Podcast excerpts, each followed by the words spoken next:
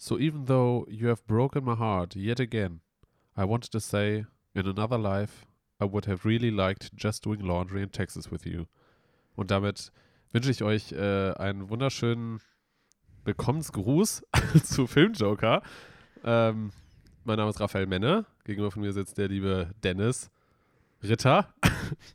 ich habe gerade gemerkt, dass ich die Nachnamen wieder dazu Ja, ich gesagt weiß habe. auch nicht, wo das jetzt herkam, aber ähm, ja. Moin. Auch einfach für die Leute, die da vielleicht noch mal wissen wollen, wie wir auch mit ganzen Namen heißen. Ja, eben, ne? Vielleicht kennen uns ja nicht alle. Ja, hi. Hi. Ähm, wie geht's dir? Die Äh, meisten Leute werden sich ja denken, Mensch, der klingt gar nicht wie Raphael. Ja, ähm, es kann sein, dass ich zwischendurch mal ein bisschen nasal rede. Nasal.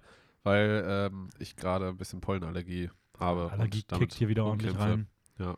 Weiß nicht, wie das in Deutschland beispielsweise ist, aber in Österreich ist schon Sommer.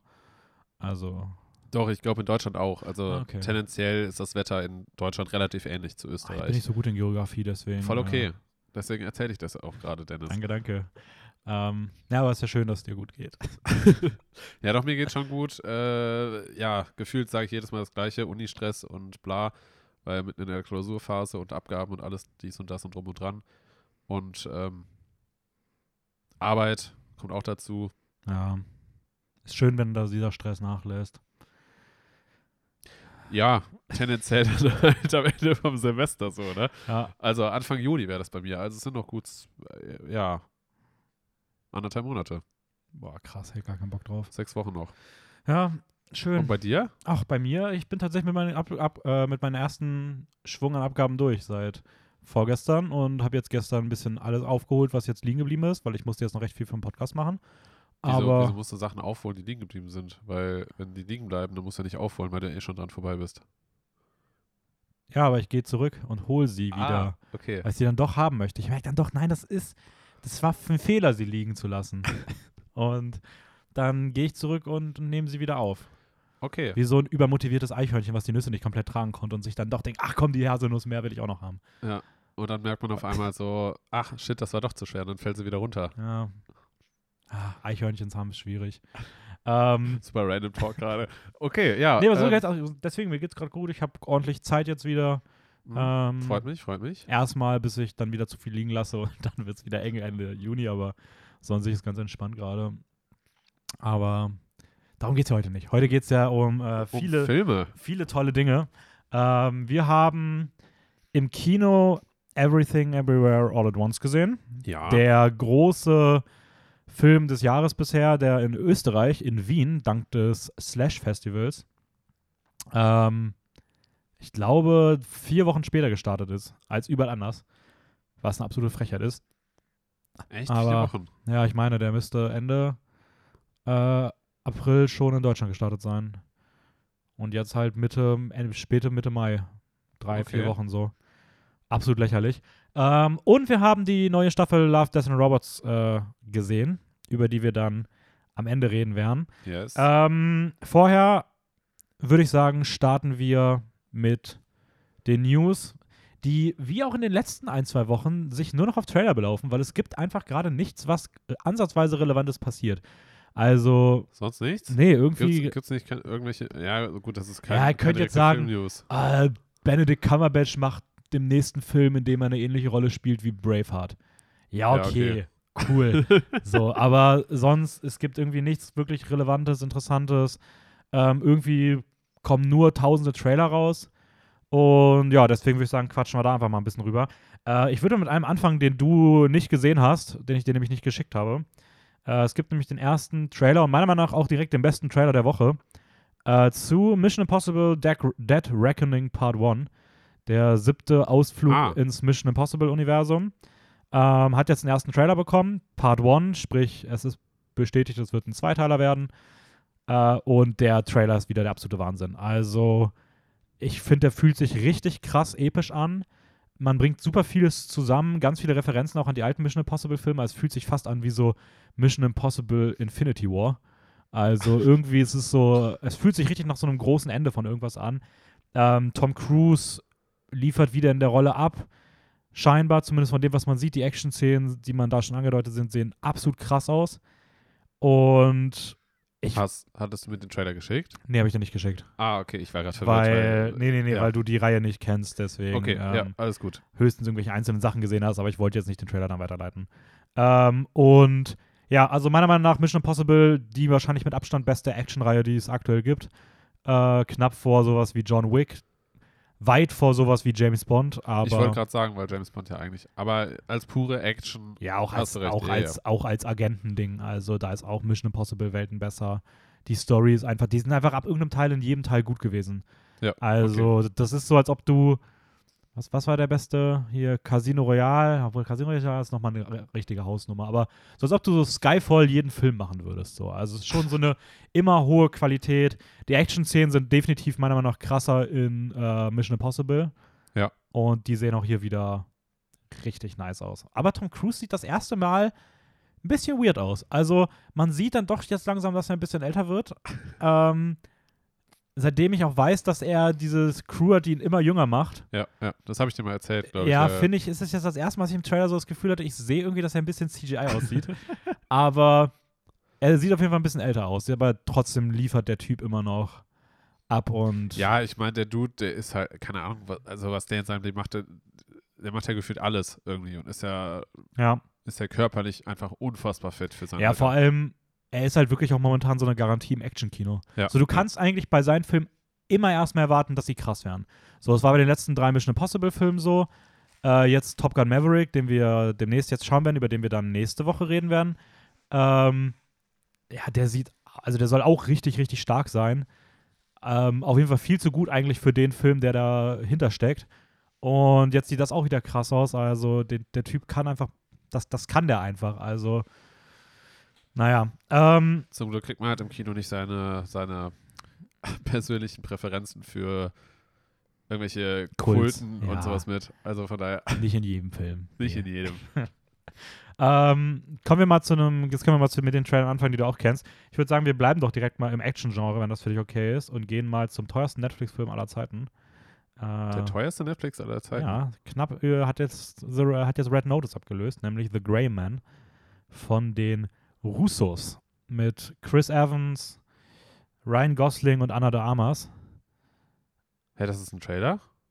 Ja, Den habe ich aber nicht gesehen. habe ich dir nicht geschickt? Nee. Finde ich aber gut, dass du das so überleitest. Und mich jetzt irgendwie so auf so ein Podest stellst und so, ey, ja, übrigens, erzähl mal was dazu. Äh, klar, natürlich. Nee, aber erzähl ruhig. Ich bin gespannt, was du mir Ach so stimmt, darüber ich habe berichtest. sieben Trailer hier noch aufgeschrieben und ich habe dir nur sechs geschickt. Ja, hm. Naja, The Greyman, der teuerste Netflix-Film aller Zeiten. Chris Evans, Ryan Reynolds, äh, Ryan Gosling und Anna Damas. In einem Action. Stell dir vor, wie ein typischer Netflix-Action-Film aussieht und dann hast du es. So, sieht Nice. okay aus. Ich glaube, es könnte gute Unterhaltung werden. Kommt darauf an, wie viel Schnitte sie in die Action reinknallen. Der Cast ist gut. Ich mag Chris Evans in solchen leicht villenmäßigen Rollen. Keine Ahnung. Ich finde, es sieht nicht besonders aus. Ähm, ich fand den Score cool. Der hat einen coolen, coolen Soundtrack. Vielleicht also, wird er ja trotzdem besser als Red Notice. Ja, das glaube ich auf jeden Fall. Wir haben hier Ryan Gosling, Chris Evans und Anna Damas, die alle, alle drei im direkten Duell auf jeden Fall besser sind als Dwayne The Rock Johnson, Ryan Reynolds und äh, Gal Gadot. Äh, spielt Ryan Reynolds auch mit? Nee, Ryan Gosling. Ah, okay. Ich habe mich beim ersten Mal gerade Ich, versprochen. ich dachte, du hättest beide Namen gesagt. Ja, ja, nein, nein, nein. Ich habe Okay. äh, ich hab Ryan Re- Reynolds ist. Die, für mich sind das eh die gleichen Personen. Ne? Ryan Reynolds hat auch die Hauptrolle in La La Land. Ähm, Ja, Ryan ja, Gosling ja, spielt ja auch ich Auf Deadpool. jeden Fall, ja, ja. Haben auf jeden Fall eine gewisse Ähnlichkeit so vom Gesicht. Voll. Viel zu energisch.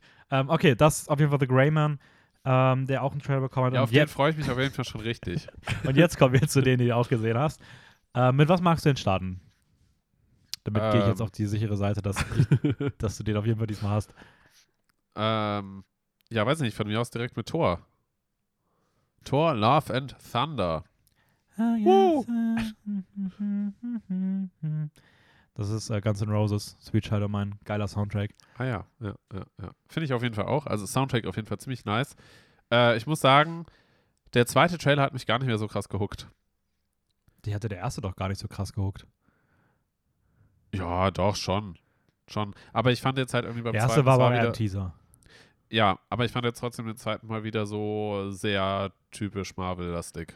Crazy, weil ich fand den zweiten jetzt deutlich besser als den Teaser. Echt? Ja. Also der Teaser war auch ganz okay, aber irgendwie habe ich eher das Gefühl gehabt, dass alles das, was man da sieht, nicht ansatzweise das sein wird, was, um was das im Film geht. Deswegen, keine Ahnung, so. Und jetzt hat man ein bisschen was von der Handlung gesehen und ich finde, es gibt genug Elemente, die ich cool genug finde, dass Ja, ich mir vorstellen Naja, kann, dass also okay, ich habe ich hab jetzt gerade wahrscheinlich ein bisschen zu, zu, Ja, ist okay, wenn du halt richtig enttäuscht bist. zu enttäuscht gewirkt. Nee, enttäuscht fand ich, also nein, ich war nicht enttäuscht davon. Nein, überhaupt gar nicht. Ähm, ich fand ihn nur richtig scheiße. nee, wenn man nichts erwartet, kann man nicht enttäuscht werden. ja, ja, ja, eben. Nee, ähm, ich weiß nicht. Eigentlich, ich, ich glaube, ich hatte das halt sehr im Kopf, so wa- was du letztes Mal gesagt hattest, so, so sich auch darauf freuen, irgendwie auf diese so Reise im, Mhm. im Weltall und sowas alles und das jetzt halt wieder so sehr typisch. Ich weiß nicht, äh, die, die Jokes haben bei mir irgendwie nicht so ganz gezündet. Ja, im- den im Humor finde fühle ich auch noch gar nicht. Ich glaube aber, das ist so, das ist halt Taika Waititi. Taika Waititi Ja, äh, im fertigen Film wird wahrscheinlich funktionieren. Ja, so. wahrscheinlich schon. Ja, wahrscheinlich. Aber ich fand den Humor im Trailer jetzt auch nicht sonderlich gut.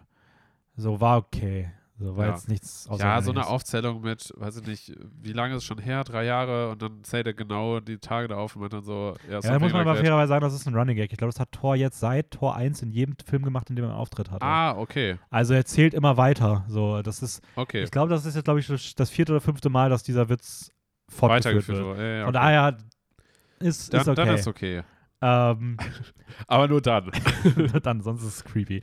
Ähm, ja, keine Ahnung. Also ich muss sagen, ich bin jetzt auch nicht so gehuckt. Ich finde, einzelne Trailer waren bei anderen Filmen schon besser bei Marvel. Mhm. An, ein, an, also andere Trailer waren auch schon deutlich schlechter. Wir haben letzte Woche über She-Hulk geredet. Mhm.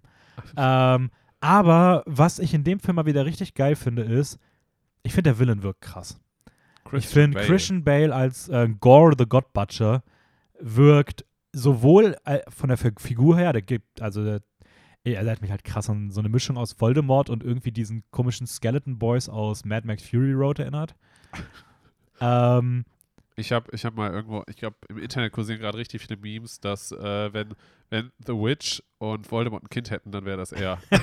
ja, irgendwie, irgendwie so in die Richtung, in die Richtung geht das. Und ich finde den Look ziemlich cool. Christian Bale ist ein geiler Schauspieler und Ja. ich finde, allein im Trailer in den wenigen Momenten, er hat so eine Strahlkraft, wie selten Villains in den letzten Jahren hatten. Und ich finde es super kreativ, wie sie seine Welt in Schwarz-Weiß darstellen. Also das sieht ziemlich, ziemlich cool vom Look aus. Und, ja, das stimmt schon, ähm, ja, ja.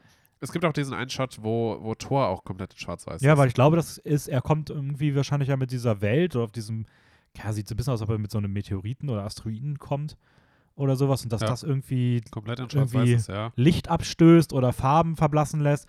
Keine Ahnung, ich kenne mich mit den Comics nicht aus, aber weiß nicht, wie das akkurat ist, aber ich finde das künstlerisch irgendwie ziemlich geil gelöst und ähm, da, da muss ich schon sagen, das sind schon so Sachen, wo ich dann denke, okay, es ist doch ein anderer Film, als der erste Teaser verspricht, aber ich bin mal tendenziell intrigued.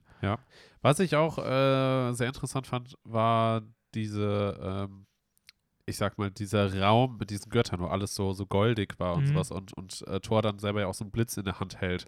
Und da dachte ich auch, oh, das, das hat vielleicht auch Potenzial. Und dann kam dieser ganz komische Joke, wo er da irgendwie Ja, ja, gefesselt nein. war und Wie gesagt, der Humor, der Humor, ich weiß nicht. Also, da, da war ich dann auch so, Leute, wir sind doch hier in keinem Kindergarten so. Ja, aber das, also ich glaube nicht, dass er richtig, richtig krass wird, aber wenn er so auf Doctor Strange 2 Niveau knapp dahinter irgendwo bin, so drei, dreieinhalb Sterne Bereich, dann So Doctor Strange 3 Niveau dann. ja, so Doctor Strange 3 Niveau, äh, bin ich bin ja ganz zufrieden, also mal gucken. Ähm, okay, wir machen mal weiter mit den äh, etwas kleineren Trailern, würde ich sagen. Voll okay. Ähm, einen, den du gerade auch fast am Ende geguckt hast, äh, Vengeance. Ja. äh, so eine Story üb über einen Dude, der einen Podcast hat und irgendwie eine, ein Mädel stirbt, mit der er mal so ein Casual Thing am Laufen hatte. Aber die Familie denkt irgendwie, die beiden wären richtig close gewesen und dann kommt er da irgendwie hin und dann heißt auf einmal, dass sie ermordet wurde und er gerät irgendwie in so eine Rachesuche nach dem Mörder rein und begleitet das Ganze irgendwie in seinem Podcast und das Ganze inszeniert als riesige Parodie-Satire auf Amerika, vor allem Texas. Ja, So, das trifft das eigentlich ganz gut. Wie, wie fandst du den? Ich fand den Trailer großartig. Also der Humor hat bei mir auf jeden Fall sehr gut funktioniert. Ähm, Vor allem diese, so eine Szene, wo er einfach, ich glaube, die Schwester von der Verstorbenen fragt. War das die Schwester? Ich glaube. Ich, ich glaube schon. Wo er so fragt, so, ja, wie magst du deinen Kaffee? Und sie so, in den Mund. und er schaut sie so richtig entgeistert an. Das war, Ja, die Blick, da- das ist, äh, der- der, ist der richtig gut umgesetzt, der Gag. ja, Ja. Super, super weird. Aber äh, ja, ich bin, ich bin gespannt, wie das, wie das so wird, weil das sah sehr, vielspre äh, sah sehr vielversprechend aus. Ja, Schwieriges also ich muss auch sagen, ich fand den auch überraschend cool. Ich mag auch teilweise den Cast ganz gerne. Ich bin immer ein bisschen skeptisch, wenn Ashton Kutscher dabei ist, weil das ist irgendwie so ein Schauspieler, den ich nicht mit Filmen assoziiere, die wirklich einen umhauen können. Aber ich finde ihn als Texas-Dude, das, das hatte schon was. Es ist schon cool und ich bin auf jeden Fall gleichzeitig auch durch sowas wieder interessiert natürlich, weil es immer interessant ist, mal solche Leute, die man sich nicht in sowas vorstellen kann, dann wieder in sowas zu sehen. Also ja, keine Ahnung, es ist wieder so ein Ding. Ich glaube nicht, dass der besonders krass wird, aber wenn der einfach ein, so ein kleiner, sehr unterhaltsamer Film wird, bin ich äh, am Ende sehr zufrieden. Und äh, ich fand, wie gesagt, den Trailer auch. Ich war auch posi sehr positiv überrascht von dem. Ja, ja, so, ja. Ich muss auch sagen, war so, gerade in den Details waren da schon geil, geiler Humor bei. Also einfach, dass sie in einem Diner sitzen, was äh, Waterburger heißt. Und ich weiß nicht, dieses ganze, lass uns einfach über, also dieses Kind, was auf dem Schaf Rodeo reitet. Also es sind einfach so, so absurde Miniszenen da, die ich, die ich einfach sehr, sehr unterhaltsam fand. ja, ja, doch, auf jeden Fall. Weißt du, wann er erscheinen soll? Äh, nee, stand tatsächlich nicht dabei. Okay. Oder ich habe es einfach nicht aufgeschrieben und tue es einfach so, als ob es wirklich nicht dabei ah, Nein, ich, eigentlich hätte ich es mir aufgeschrieben, wenn es gesehen hätte. Es wird mittlerweile auch irgendwie gar nicht mehr zu Trailern geschrieben. Also selten, ich glaube, Netflix macht das noch, dass sie halt, aber die releasen den Trailer auch immer erst einen Monat vorher, weil der Greyman kommt auch schon jetzt äh, Mitte Juli, glaube ich, raus. Okay. Also die machen Trailer nur noch immer sehr kurz, bevor die Filme erscheinen. Ja, wahrscheinlich, aber- um das halt so ein bisschen zu vermeiden, dass die dann versehentlich irgendwie verschoben werden. Ja, wieder genau, dann, also das hat Corona wirklich dafür halt gesorgt, irgendwie so ein bisschen aus dem Gedächtnis. dass wenn halt irgendwie sowas kommt wie Coming Soon. So. Ja. Aber naja. Jetzt, wo die Affenpocken wieder äh, hochgehen, ne?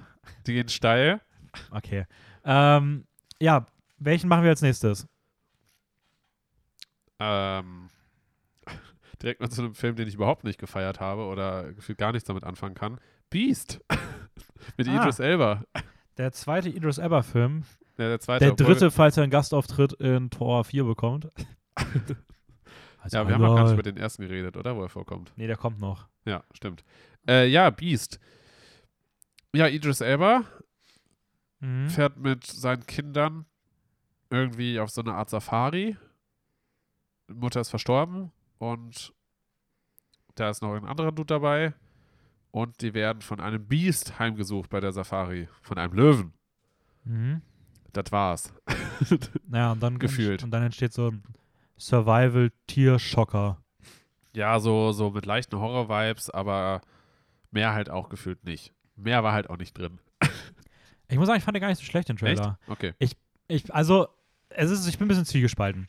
Auf der einen Seite, ich mag diese mittelmäßigen, für einen Abend Hirn aus Tier, Creature, Feature, Horror-Schocker. Da war auch Crawl schon vor ein paar Jahren ähm, von Alejandro Aya, glaube ich, heißt der. Alexander Aya, irgendwie sowas. Ähm, der, wo der Keller geflutet wird und da kommen Alligatoren rein. Ja. Der war auch nichts Besonderes, aber der war richtig klein, fies und hatte gute Szenen und sowas Okay. und hat dann einen ho also war sehr spannend. Und wenn der Film hier das gleiche liefert, bin ich da per se erstmal von dem Thrill schon so ein Fan von und finde ich schon cool. Und ich muss vor allem sagen, ich finde die Kameraarbeit sieht gut aus. Also ich habe das Gefühl gehabt, die waren viel wirklich vor Ort, nicht so viel CGI. Ja. Äh, da waren ein paar Shots dabei, die echt nice aussahen, ähm, was gerade das Setting angeht. Auf der anderen Seite, ich, es hängt tatsächlich hier, finde ich, auch ein bisschen davon ab, wie sie die Story umsetzen, weil wenn es einfach nur dabei bleibt, wie es jetzt im Trailer erscheint, dann finde ich es auch ein bisschen lame, gerade auch, weil ja dieses Wilderer-Thematik ähm, auch ein sehr Ja. problematisches Thema ist. Auf jeden Fall. Aber wenn der Film das in irgendeiner Form vielleicht sogar einbaut, reflektiert, ähm, auch eine gute Moral vielleicht mitgibt, weil er dann irgendwie dann doch diese ganze Erstwahrnehmung irgendwie ein bisschen dreht.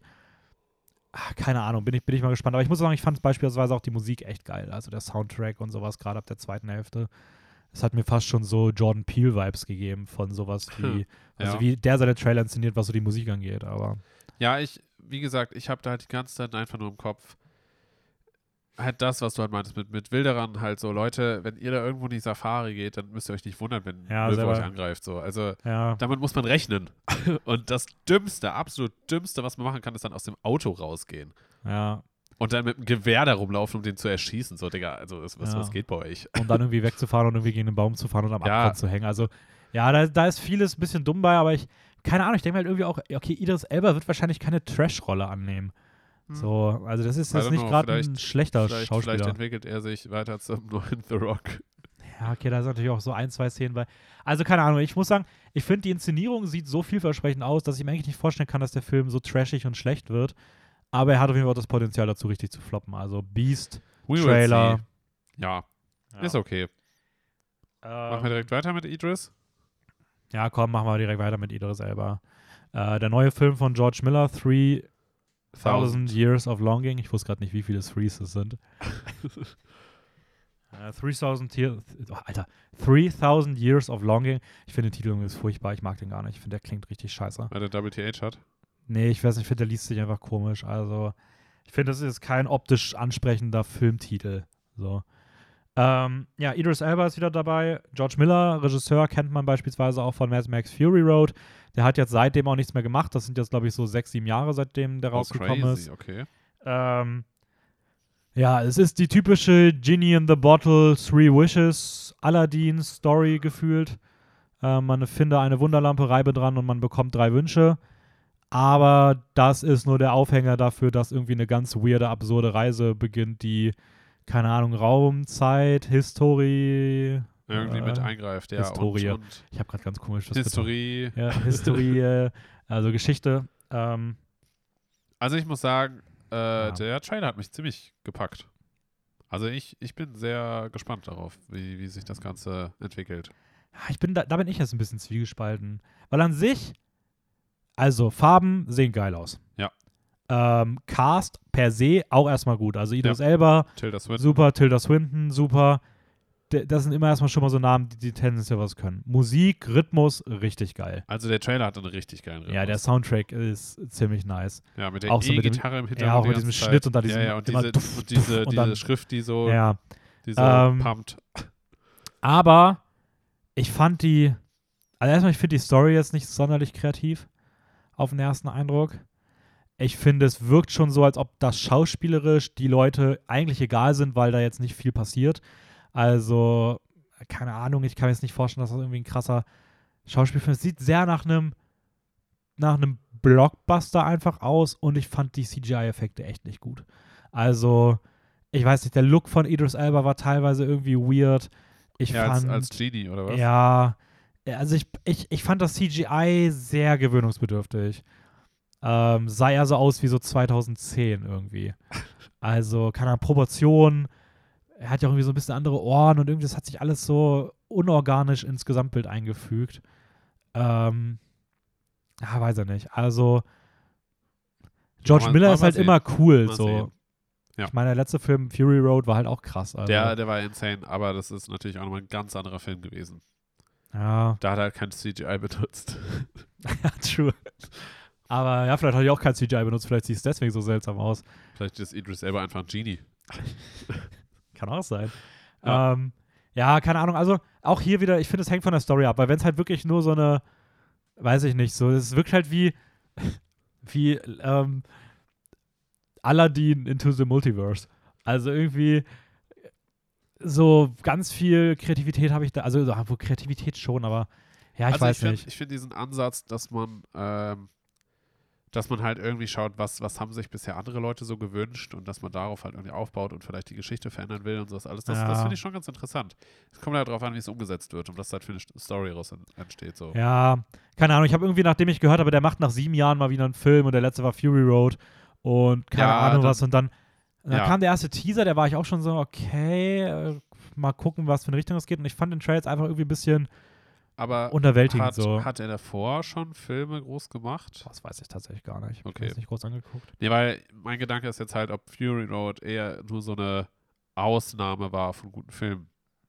Oder ob er halt davor immer mal wieder so, weiß nicht, auf und ab, ab, weiß ich nicht, Auf und ab hat er. auf und ab Filme gemacht hat. Stimmt. Okay, wir machen mal weiter. äh, die nächsten beiden können wir, glaube ich, ein bisschen im Schnelldurchlauf machen. Wir sind jetzt eh Ja, kurz am Ende. Ähm, Ja, Bros, der Super Gay-Film. auch wieder so einen Podcast, nee, Film macht der, ne? Der will Film, soll einen Film drehen, ne? Irgendwie. Film? Echt? Ja, der, der sitzt doch da irgendwo. Er der saß davor auch vor so einem vor so ja, einem vor so einem, Pro- ich irgendwie. glaube, er erzählt ihm, dass er einen Film machen soll über ein Gay-Couple und selber dann aber auch da ja, also keine Ahnung, ich habe die Handlung irgendwie nicht ganz gecheckt. Ich habe die Handlung auch nicht ganz gecheckt. Ich habe ich hab eigentlich nur aufgeschrieben, super random Film mit sehr viel Gay-Stuff. Ja, Also, aber ja. Vom Humor her fand ich ihn ganz witzig. Ja, doch, doch. Humor, Humor war, schon, war Ähm, schon ganz gut. Ja. Der Regisseur Nicholas Stoller hat auch schon Neighbors und Forgetting About Sarah Marshall oder wie der heißt gemacht. ah, der, der war auch ganz cool. Äh, ja, die sind auch so, so nette, die man mal gucken kann, so ich. für einen ja, Abend. ja. Und ich finde irgendwie so wirkt er auch. Ich habe mal nachgeguckt, der, der Hauptcast, also es geht um dieses schwule Paar irgendwie. Und die beiden Darsteller davon sind auch offen homosexuell. Sprich, da wurde zumindest so, darauf geachtet, okay. dass das auch repräsentativ, dass man da den Cast so abbildet. Ähm, ist jetzt nicht immer eine Garantie für einen guten Film. Gab auch in den letzten Jahren einige Filme, die da auch ein bisschen trotzdem schwach waren. Aber an sich ist es immer eine coole Sache. Und ich weiß nicht, es wirkte vom Humor mal ein bisschen was anderes, weil Ahnung, ich kann es irgendwie nicht beschreiben. Also schaut euch den Trailer zu Bros an. Äh, fand ich auch überraschend witzig. Werde ich mir wahrscheinlich auch irgendwie. So ein Ding, ich hoffe eigentlich, der kommt irgendwie so bei Netflix oder so raus. So, oder bei Prime. so, den kann man dann mal irgendwie an einem Donnerstagabend oder so gucken. Er ist auf jeden Fall kein Film für ins Kino gehen. Nee, absolut nicht. Ähm, also, wer sein, ihr wollt da ins Kino gehen, dann geht gerne ins Kino. Also, ist immer gut ins Kino zu gehen, aber ich glaube nicht, dass ich dafür in, ins Kino gehen würde. Ja, Also würde ich für einige hiervon nicht. Also, ähm, Schön relativiert. so, und der letzte Trailer. Äh, Moon Age Daydream. Ich fand tatsächlich, der Film war für mich am krassesten von allen. Also von den Trailern her. Ja, du hast, würde ich auch unterschreiben, wenn man Mission Impossible ausklammert. Den hab ich- Okay. hast du ja nicht Okay, gesehen. den habe ich nicht Aber natürlich den gesehen, großartigen The Grey Man. ähm, ja, tatsächlich äh, komisch, weil dieser Trailer mit am wenigsten erzählt hat oder am wenigsten irgendwie was über die Handlung preisgibt. Ähm, es war halt irgendwie so ein bisschen so altes, es wirkte so wie altes Footage, Mhm. was so zusammengeschnitten war, aber ich weiß nicht, ob es wirklich altes Footage war. Ja, war es wieder. Ist wieder Filmarchivmaterial. Ah, okay, okay. Das heißt, es ist eine Biografie, nehme ich an. Ja, es, es, es, wird irgendwie eine Dokumentation. Wahrscheinlich so ähnlich wie Get Back sein, nur mit äh, komplett anderer Aufbau. Okay. So. Weißt du, wer da mit drin involviert ist? Weil das habe ich nicht gecheckt. Äh, David Bowie ist das. David Bowie. Ja. Also ähm, auch Okay. wieder m- ein großer Musiker unserer Zeit, der hier äh, das, der hier sein, sein Biopic-Documentary aus alten Filmbildern bekommt. Okay. Ähm, Weil das hat, hatte ich mich nämlich gefragt, ob das ein Spielfilm ist oder halt irgendwie eine Art Dokumentation oder Biografie oder sowas, Mhm. weil es hat halt diesen Vibe irgendwie so, so mit sehr altem Footage und richtig auch epic Musik irgendwie und ich weiß nicht, so sehr viel schon fast so Nostalgiefaktor, ohne dass ich ja. Ahnung hatte, worum es geht. ja, und das gemischt irgendwie aber auch mit so einem Psychedelic Ja. Bildern, ja, äh, sehr experimentelle Bilder mit so, ja, ich weiß gar nicht, wie, das, wie man das nennt, aber dieses, wenn das dann diese, So ein bisschen so ein Flackern hat. ja, aber auch diese Farben, dieses, wenn du das, Ah, wenn du die Leute so aufnimmst, wie durch so eine, fast wie durch so eine Wärmebildkamera irgendwie. Also, so, so Zusatzfilter oder sowas in die Richtung. ja, also, ja, ich fand den auch äh, ziemlich cool. Moon Age, Daydream, Life is fantastic, sehr, sehr, sagte er. sehr schöner Untertitel. Ähm, und damit würde ich sagen, gehen wir mal zum Recap rüber. Yes. Ähm, wir haben einen Film gemeinsam geguckt und ich würde zwei kleine Filme noch was sagen. Soll ich Ja. einen vorweg, dann reden wir über den und dann mache ich noch den anderen? Okay. Dafür gebe ich den dann Daumen. starte ich mal Lege los, mit. X. Ich habe X letzte Woche im Kino gesehen mit Raul, äh, den neuen Film von T. West, der so auf Horrorsachen spezialisiert ist. Und es geht dort um das Jahr 1979. Eine kleine Gruppe ähm, von Amateur-Porno-Leuten wollen einen Film drehen und fahren dafür auf eine Farm, die sie gemietet haben von einem alten Ehepaar, die irgendwo auf einer verlassenen Range leben. Ähm, sie mieten sich da das Gästehaus, haben denen aber nicht erzählt, warum sie da sind. Und wollen dann halt heimlich einen Pornofilm drehen. Äh, das geht auch erstmal lange gut, aber irgendwann wird aus einem lustvollen Pornodreh ein abgefuckter Überlebenskampf. Nice. Ähm, das Ganze inszeniert als krasser Metafilm, ab dem ab irgendeinem Punkt einfach gefühlt jede Dialogzeile, die sie über ihren Filmdreh haben, eigentlich auch auf den Film an sich verstanden werden kann. Also wenn sie dann über irgendwas reden, dann klingt es aber mal so, als ob es ein Kommentar auf Horrorfilme ist und jede Zeile ist irgendwie selbstreferenziell und ähm, also so à la Scream. ja, so, so ein bisschen Scream. Ich, mich hat es eher an sowas wie The Cabin in the Woods erinnert. Okay.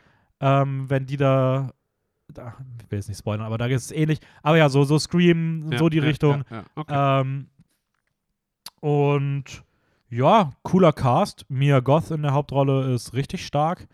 Aber auch sonst, äh, Kid Cudi spielt auch mit. Das ist so ein, ich glaube, ist ein Rapper oder sowas.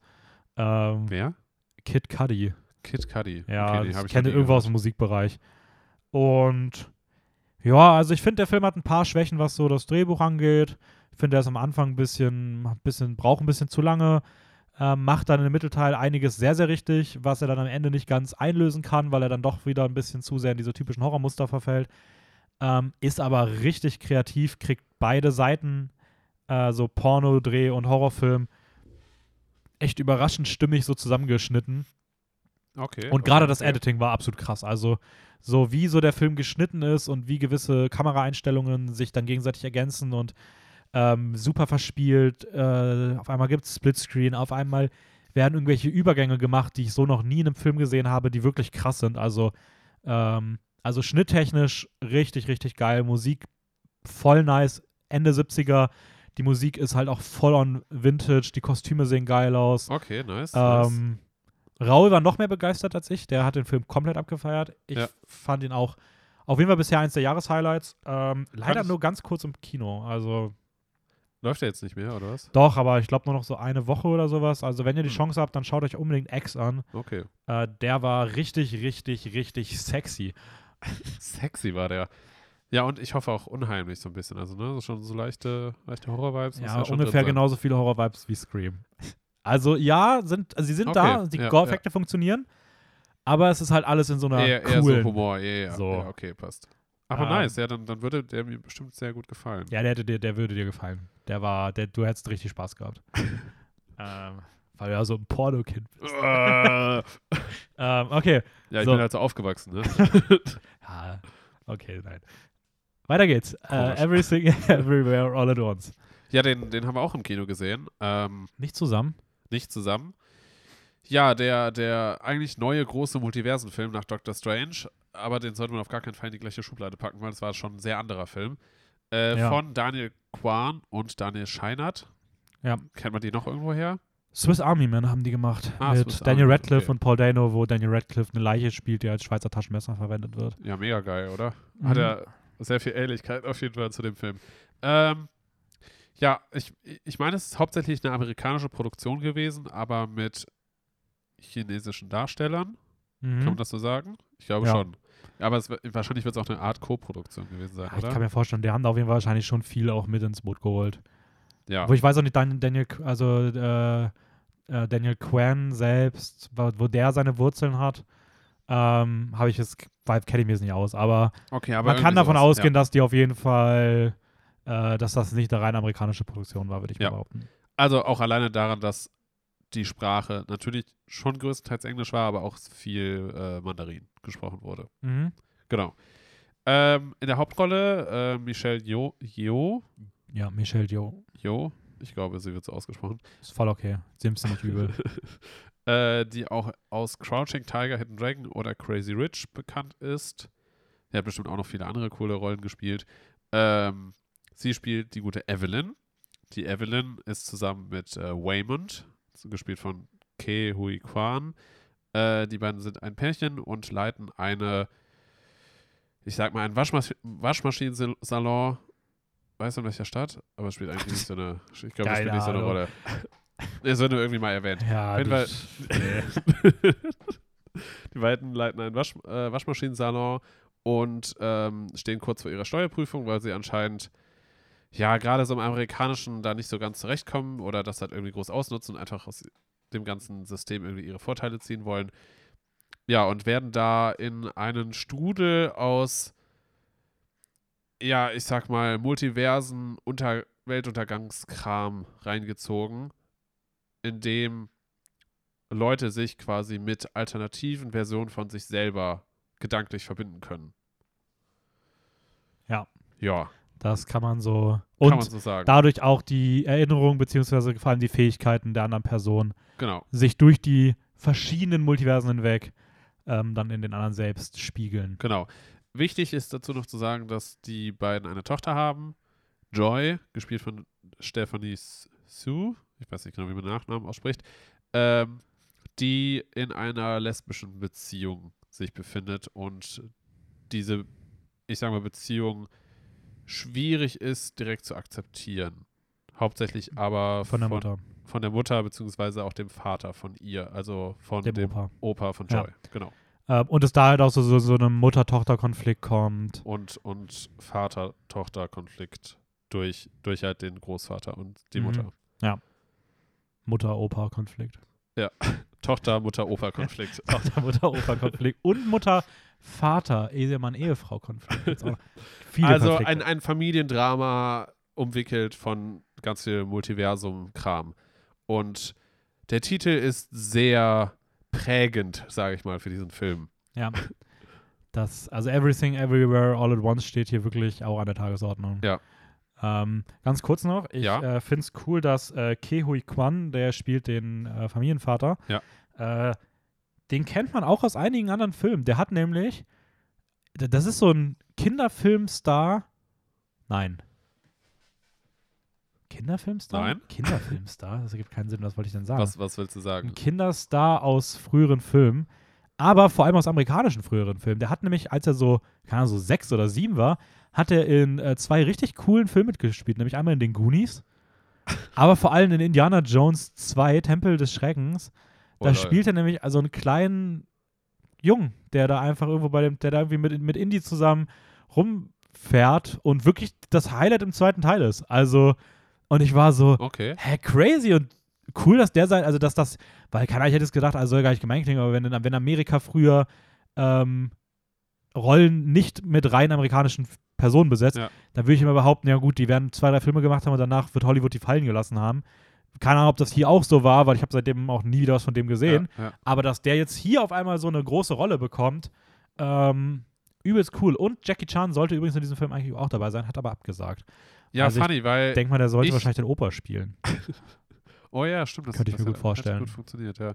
Äh, witzig, weil ich dachte tatsächlich die ganze Zeit bei, bei Waymond, also von gespielt von äh, dem Schauspieler, den du gerade gesagt hast, Ki Hui Kwan, dass das Jackie Chan wäre. Ja, aber ich glaube, der ist Jackie Chan mittlerweile ein bisschen zu alt für, oder? Ja, sicher, aber irgendwie hat, hatte ich das Gefühl einfach so von, von der Art und Weise, ähm, wie er geschauspielt hat und, und ich weiß ja auch vom, vom Gesicht her, irgendwie Ja. hat mir das richtige Jackie Chan Ja, also- gegeben. Ähm, ich kann ja ganz kurz einen Exkurs. Ich habe seit gestern Abend die Rush Hour Trilogie geguckt mit Jackie Chan und Chris Tucker. Ähm, und habe auch nochmal darauf geachtet. Und ja, die Jackie Chan Ähnlichkeiten sind auf jeden Fall da. Ja. Ähm, amerikanisch angehauchte Kung-Fu-Filme sind schon irgendwie cool, habe ich auch gemerkt. Also ich fand auch jetzt die Rush Hour-Reihe echt nice. Also gerade der erste Rush Hour ist wirklich super, der zweite ist auch noch cool. Ja. Den dritten fand ich jetzt echt schwach. Also der ist absolut, der, der ist schon schlecht. Äh, auch gar nicht cool mehr, was die Figuren angeht und sowas. Ähm, wirklich echt teilweise sehr rassistisch, sehr sexistisch. Man hat gemerkt, dass da die Luft eigentlich mit Teil 2 auch raus war aus der Reihe. Aber so an sich äh, stimmt schon. Also mich haben die Figuren auch äh, sehr daran erinnert und auch die Inszenierung und sowas. Äh, das basiert schon sehr stark auch auf, auf, auf solchen Reihen. Ähm, Ja. aber ja, wie, wie, wie, also wir, wir versuchen mal zu Everything Everywhere All at Once übrigens nicht zu spoilern. Ähm, zumindest nicht zu sehr. Wie fandst du den Film insgesamt so? Weil es ist ja schon auch, ich meine, wir reden hier von dem Film, der für, glaube ich, fast einen Monat Parasite verdrängt hatte, von Nummer 1. Ja. Äh, lange bei 4,6 stand, mittlerweile das nicht mehr gehalten hat. Der ist, glaube ich, bei 4,5 eingependelt. Damit natürlich immer noch der mit Immer noch. Abstand bestbewertete Film Immer bisher noch- dieses immer noch Jahres. Mega gut, ja. Ähm, für viele auch der beste Film des Jahres, für viele auch der beste Film aller Zeiten. Habe ich immer wieder jetzt auch in anderen Podcasts gehört oder in anderen äh, irgendwo gelesen. Ähm, wie würdest du dich da positionieren? Ähm, für mich ist es auf jeden Fall ein sehr außergewöhnliches, auch gutes Filmerlebnis gewesen, aber ich würde ihn nicht auf der gleichen Ebene einordnen wie Parasite. Ja. Ähm, für mich war der Film dafür ein bisschen zu unrund, Mhm. aber das ist auch schwierig zu beurteilen, weil der Film eigentlich auch genau das so ein bisschen auch vermitteln oder, oder finde ich auch machen wollte. Nicht, dass er unrund ist, sondern es war einfach unglaublich viel. Sehr, Mhm. sehr, sehr viel zu sehen, zu verarbeiten, Dinge, die passiert sind. Ähm, er hat halt wirklich dieses Multiversen-Thema, was man sich bei Doctor Strange erhofft hat, wirklich umgesetzt. Und Entschuldigung, ich denke mir gerade so, ich habe mir, kurzer kurz- Seitenhieb. ich hab mir kurz ein paar Szenen einfach aus Everything vorgestellt und überlegt, wenn die einfach so in Doctor Strange drin gewesen wäre. Das wäre. Ja, Nee, das hätte Disney nicht gemacht. nee, das hätte auch, das hätte auch tatsächlich nicht, also das wäre auch Super strange gewesen. Ah. Ist einfach die, der dritte Teil von Doctor Strange wird dann super strange und er wird einfach die Rolle von Superman einnehmen. Ja, und fliegt mit Dildos durch die Gegend Ja, und verprügelt Leute. ja. Ähm, nee, okay, ja, gebe ich, gebe ich dir aber recht. Also ich würde mich daran schließen, ich fand ihn auch ähm, nicht, auf jeden Fall nicht auf dem Level von Parasite. Ähm, es war ein krasses Erlebnis so. Ich freue mich auch darauf, den Film nochmal zu sehen. Also ich Ja, ja, hatte ein scheiß Kinoerlebnis, muss ich sagen. Also ich fand der Saal bei uns war echt scheiße. Ähm, wir haben ja nicht zusammen geguckt, aber das, das hat da auch bei mir echt einiges kaputt gemacht. Ähm, deswegen ich freue mich, den dann nochmal in Ruhe zu gucken. Aber es ist halt einfach, wenn Leute sagen, ja, okay, äh, wird Kino irgendwann aussterben und sowas. Solche Filme sind halt der Beweis dafür, dass es halt nicht so ist. Und das auch selbst in Zeiten, wo immer wieder die Kritik kommt, hey, groß im Film, im Kino laufen nur noch die gleichen Sachen. Es ist immer alles das Gleiche. Es gibt nichts Neues mehr. Und der Film ist halt der Beweis, dass das halt einfach nicht so ist. Also Ja. es ist einfach Kreativität pur, Spielfreude pur. Ähm, die ganze Produktion dahinter ist der absolute, also ist richtig Insane. beeindruckend. Ja, ja, auf jeden Ähm, Fall. Auf jeden kein wirkliches VFX-Team eingesetzt, Freunde, die das, die sich das gefühlt übers Internet selber beigebracht haben und diese Effekte reingebaut haben. Ähm, so eine Produktion ist absolut krass. A24 als Studio darf man auch nicht ausblenden. Ist auch noch eigentlich keins gewesen, was dieses Level erreicht hatte. Und jetzt halt mit diesem Film auch nochmal so an die Spitze der Studios gestiegen ist. Äh, der läuft in großen Kinos. Er läuft Aber gut. Fall. A24 hat doch auch schon andere so gute Filme gemacht. Ja, aber oder? dass du. Aber, aber das A24 wirklich ein Blockbuster, der Okay, Block- so ja, groß ja, ankommt, Okay, okay, okay. Blockbuster So, ist also- anderes, ja.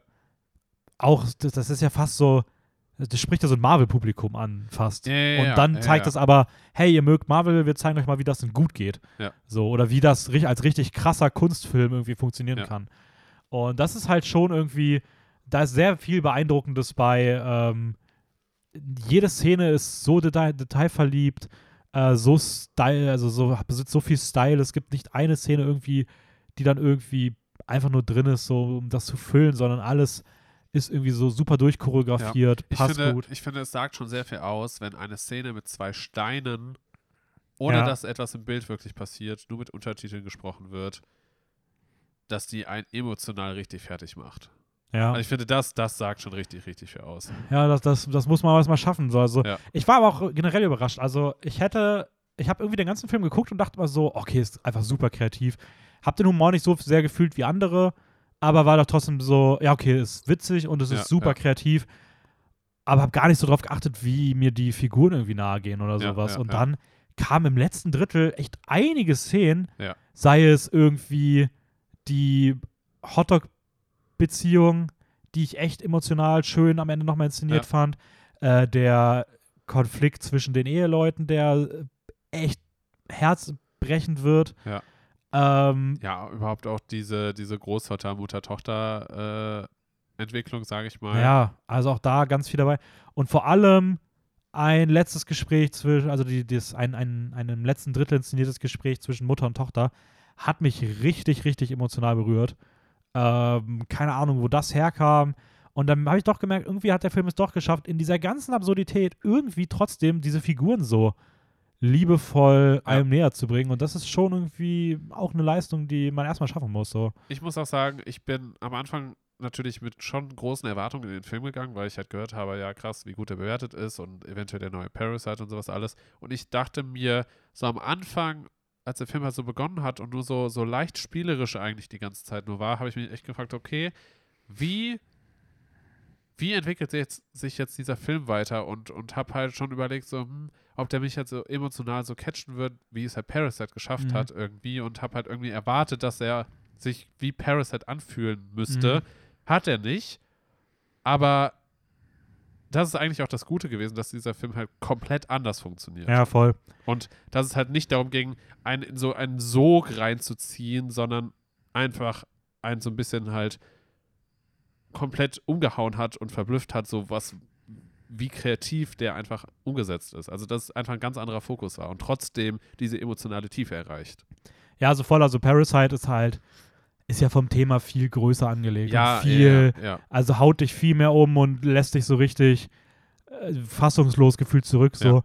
Das will der Film ja nie, nie schaffen. So. ja, ja, genau. Dafür muss ich genau. halt sagen, habe ich hier wirklich das Gefühl gehabt, dass ich mich viel stärker mit einer Einzelemotion irgendwie identifiziert habe. Also so dieses ganze Thema, ähm, okay, ich bin gerade einfach auf die falsche Seite gegangen. Ich war gerade so, guck gerade runter, so was ich sagen wollte und sehe auf einmal so, hä, wir sind doch gar nicht bei Love Test and Rose. Äh, nee, so dieses ganze Thema rund um, äh, ich finde, was der Film halt auch geschafft hat, ist dieses, diese Größe zu schaffen, wirklich dieses Gefühl zu geben, ähm, das sind die ganzen Leben, die man führen könnte. Und du bist jetzt aber in diesem Leben fest, wo du vielleicht diese ganzen Chancen liegen gelassen hast, wo du das alles nicht geschafft hast. Du bist in einem, aus deiner eigenen Sicht heraus, vielleicht auch nicht dem Leben, was du dir für dich gewünscht hättest, aber auch dadurch dieser, nicht, nicht nur dieses Einzelbild zu nehmen und zu sagen, hey, das sind die Millionen Leben, die du führen kannst und blöd gelaufen, du hast dich halt immer falsch entschieden und bist halt im, in nicht dem Leben, was, was du dir erwünscht hattest oder Ja. sowas. Nicht nur das, sondern dann auch noch das Ganze zu nehmen und da noch mit diesem Mutter-Tochter-Konflikt auch so diesen Gedanken reinzubringen, bin ich vielleicht auch schuld daran, dass meine Mitmenschen ein langweiligeres Leben führen, weil ich sie irgendwie runterziehe, weil ich ihnen vielleicht auch im Weg stehe, ein besseres Leben ähm, zu führen, die, die eigene, auch so die eigene Bürde, die man vielleicht für andere Menschen sein kann, Ja. ähm, gepaart aber auch mit, mit dem überkrassen Druck, den das auf das eigene, also wie, wie schlimm es ist, wenn du dir solche Gedanken überhaupt machst und wenn, wie belastend es halt auch sein kann, wenn, wenn du, wenn du immer das Gefühl hast, dass es so sei. Ähm, Ja, ja, und und ja. das hat mich, keine Ahnung, das, das, das hat mich schon sehr, sehr getroffen, würde ich mal sagen. Also, ähm, wo ich aber auch gar nicht wusste, dass mich das so trifft. Also, keine Ahnung, ich war da, war da, das, das war so ein richtig, so ein, so ein richtiger Kloß im Hals dann irgendwie. Äh, einfach weil es auch schön irgendwie auserzählt ist. Ähm, ja. Ja, ja. Ich, ich, glaub, ich glaube auch, dass wir damit einen ganz guten Schluss finden können. Weil, Aber die Russos haben den produziert. Hä? Na, okay. Ähm, ja, aber ich, ich, ich glaube, man müsste da nochmal viel mehr tiefer ins Detail reingehen und dann würden wir halt anfangen zu spoilern. Ja. Weil das ist, es ist schwierig, über diesen Film offen zu reden, ohne zu spoilern. ja. Aber es ist auf jeden Fall, es steckt sehr, sehr viel drin. Ähm, Im Endeffekt ist aber einfach ein kreativer Clusterfuck. Äh, ja, auf den ihr euch einlassen dürft. Ja, von Ähm, daher, solange er noch im Kino läuft, schaut ihn euch an, weil es ist auf jeden Fall ein Kinoerlebnis wert. Ähm, natürlich auch zu Hause zu sehen. Ja, also, Deutschland beispielsweise läuft der schon seit drei Wochen. Ist wahrscheinlich schon gar nicht mehr in den Kinos drin. Also Wien, naja. Ähm, bevor wir jetzt zu Love Death Road kommen, ich mache ganz kurz einen Pitch für Chippendale. Äh, Disney Plus Film über die Serie meiner Kindheit, über Chip und Chap, Ritter des Rechts. Ähm, und ich fand den richtig cool. Also der ist auf Disney Plus, wie gesagt. Ähm, es ist ein richtig herzlicher Film. Ein Disney-Remake, muss man auch sagen, dass mal ein sehr anderes Disney-Remake ist, äh, inszeniert von den Boys rund um Lonely Island, wo auch Andy Samberg, der Hauptdarsteller aus Brooklyn Nine-Nine, dazugehört. Die haben auch die äh, Popstar Never Stop, Never Stopping Verfilmung gemacht, ähm, wo sie sich satirisch über die Popkultur lustig gemacht haben. Und hier machen sie sich extrem stark über Disney äh, lustig, über die Remake-Kultur. Ähm, alles aber auch mit einem mit süßen Augenzwinkern, ähm, cooler Humor. Definitiv eher was für Erwachsene, die mit der Serie aufgewachsen sind, beziehungsweise die mit Disney aufgewachsen sind. Ich würde sagen, der richtet sich jetzt weniger an Kinder. Äh, hat noch mehr Referenzen und Cameos drin, als es letztes Jahr so einen Film wie Free Guy hatte. Ähm, und äh, die Sonic-Figur ist der absolute Wahnsinn. Das sei schon mal vorweg gesagt. Das ist einer der witzigsten Einfälle, die, die Disney seit sehr vielen Jahren hatte. Ähm, dass da nochmal so eine Figur zurückkehrt, hätte ich auch nicht gedacht. Und das beste Disney-Remake. Also wer sowas mag wie Where's Roger Rabbit, also dieses, wir machen die echte Welt und dann laufen auf einmal Toon-Figuren oder Zeichentrickfiguren drin rum. Ja. Äh, das schafft dieser Film richtig cool, mal wieder zu zeigen. Ist eine interessant genug äh, Krimi-Story. Also Chip and Dale Rescue Rangers auf Disney Plus. Für mich auf jeden Fall eine echt positive Überraschung. Und der ist auch durchweg bisher gut angekommen. Also ich habe die meisten Leute, auch wo ich was gesehen habe, fanden ihn eigentlich ähnlich gut. Also Okay, okay, ähm, nice. da auf jeden Fall eine riesige Empfehlung. Der macht richtig Spaß. Cool. Und damit zu der dritten Staffel von Love, Death und Monsters. Robots. Monsters in der Staffel. In der Staffel sind es fast mehr Monster als Robots. Echt? Es gibt schon einige Folgen, wo irgendwie Robots nicht so vorkommen. Ja, stimmt, stimmt. Also- Das ist dann mehr, ja, stimmt, das ist dann mehr Death als es Robots. ist so Love, Death or Robots. ja, ja, ja, okay, okay, I see. I see. Ja, stimmt schon. Ähm, ja, bevor wir vielleicht mit den einzelnen Folgen anfangen, wie stehst du generell zu der Reihe, auch so zu den ersten Staffeln, das nochmal so ein bisschen Revue passieren lassen, auch für unsere ZuhörerInnen, damit man vielleicht so einen Eindruck bekommt, wenn wir darüber reden, wo, woher wir kommen. Woher wir kommen. Ähm, ja, also äh, einordnen, oh, schwierig. Ähm, es gibt auf jeden Fall einige Folgen auch aus den ersten beiden Staffeln, die ich ziemlich cool finde und die mir auch noch im Nachhinein hängen geblieben sind. Aber ich muss sagen, die dritte Staffel toppt vieles. Mhm. Ähm, es gibt einige, einige Folgen, die ich, die ich, boah, die, die ich schwierig anzusehen fand. Also war schon echt teilweise sehr gory und äh, so, es ging einem schon sehr unter die Haut, was da teilweise passiert ist, wortwörtlich. Mhm. Ähm, Ich bin, ich bin mal gespannt, wir haben diesmal noch gar nicht so viel geredet. ja, eben, eben, ja. Ähm. Ich, ich, ich bin auch mal gespannt, wie, wie Also das wir, so- wir spoilern übrigens. Also wenn ihr Love, Death and Robots Staffel 3 noch nicht gesehen habt, kurz vorweg, du hast schon gesagt, du fandst sie extrem stark. Ich fand sie auch richtig gut. Ja. Ähm, deswegen schaut sie euch an, wenn ihr sie noch nicht kennt und macht hier Stopp. Aber es gibt jetzt auch keine weitere Warnung, wir, wir spoilern jetzt über die einzelnen Folgen. Also wir Ja, weil tauschen- sonst kann man nicht darüber Nee, reden. das, die gehen Weißt du- teilweise fünf Minuten, was willst du da? Ja, Also deswegen, wir reden da gleich drüber, wie wir die fanden und sowas, aber ähm, ja, also ab, wir, wir spoilern jetzt. Spoilerwarnung. Ach ja, und wenn ihr folgt uns bei Instagram, Filmjob, äh, für diejenigen, die jetzt gehen sollten. Also, ähm, Ja, oder kurz abschalten, zwei Stunden schauen und wieder reinschalten. So. aber wahrscheinlich haben wir jetzt eh schon oft genug gesagt, dass wir spoilern. Das heißt, die Leute, die werden eh weg. sein. Egal. Love, Death and Robots. Okay. Ähm, ja, äh, es, es ist, ist schwierig jetzt das einzuordnen, weil ich habe auch nicht mehr ganz so präsent, welche Folgen jeweils in der ersten und zweiten Staffel waren. Also ich muss sagen, ich fand in der ersten Staffel so Folgen, die mir hängen geblieben sind, sind sowas wie äh, Good Hunting mit diesem. Oh ja, äh, ja, d- ja. Die hat zwar, also das Ding ist, ich finde die erste Staffel, gerade die erste Staffel, eigentlich sogar fast nur die erste Staffel, hat wirklich einige Folgen, die sehr sexistisch leider sind, Ja. beziehungsweise krasse Themen Dafür- sehr plakativ einsetzen, einfach nur um irgendwie was zu erzeugen. Beispielsweise, wenn dann in der ersten, in einer der ersten Folgen Sonny's Edge, glaube ich, ähm, Vergewaltigung nur genutzt wird, um irgendwie billig Emotionen zu erzeugen und danach dann eine lesbische Liebes, also eine lesbische Sexszene kommt, die Ja. einfach nur ausge, also einfach nur exploited wird. So, das, das sind halt schon Sachen, die bei Dafür- mir einen sehr negativen Eindruck hinterlassen. Dafür haben sie auch sehr viel Ja, negative Aufmerksamkeit bekommen. man ist da immer noch nicht ganz von befreit, muss ich sagen, aber es ist mit jeder Staffel mehr, geht es in die richtige Richtung. Ähm, Die Frage ist halt, wenn man das komplett rauslässt, ob das dann auch der richtige Ansatz ist. Nee, ich glaube auch komplett rauslassen muss man es nicht, aber man, man Ist kann es auch besser inszenieren. Also ich weiß nicht, ich finde beispielsweise äh, Snow in the Desert in der zweiten Staffel mit dieser Wüste, wo sie da sind, ähm, da gibt es auch, da, da ist es schöner inszeniert und da äh, wird es irgendwie auch ein bisschen mehr eingebaut. Snow in the Desert? Was war das für eine Folge? Äh, das ist mit diesem, äh, ich glaube, es ist ein Albino, der so Mad Max-mäßig auf so einem Wüstenplaneten lebt und äh, dann irgendwie in seine, äh, irgendwo flieht, so ein Kopfgeldjäger oder sowas und äh, wird dann gejagt von so einem Killer-Squad und verteidigt sich da. Ah, okay. Ja, ja, ja, ja. Also es gibt, sie haben das schon teilweise besser gemacht. Ich finde auch beispielsweise eine Folge wie The Witness. Da finde ich es auch okay in der ersten Staffel, wo dieses, wo sie diesen Mord sieht und Ja. dann wird sie verfolgt. Ja. Äh, da gehen sie auch zwischendurch irgendwie in so einen Nachtclub oder sowas. Ja. Irgendwie, es, da, das, da, da finde ich es okay. Oder auch in der jetzigen Staffel Gibberos, auch sehr verführerisch inszeniert. Da wird aber irgendwie, es ist nicht nur zu einem Selbstzweck da. Und ich finde, gerade in der ersten Staffel ist es teilweise schon irgendwie problematisch gewesen. Ähm, aber trotzdem, natürlich sind da coole Geschichten gewesen. Sima Blue, bis heute eine der besten Folgen, die Love, Death and Robots gemacht hat. Ja.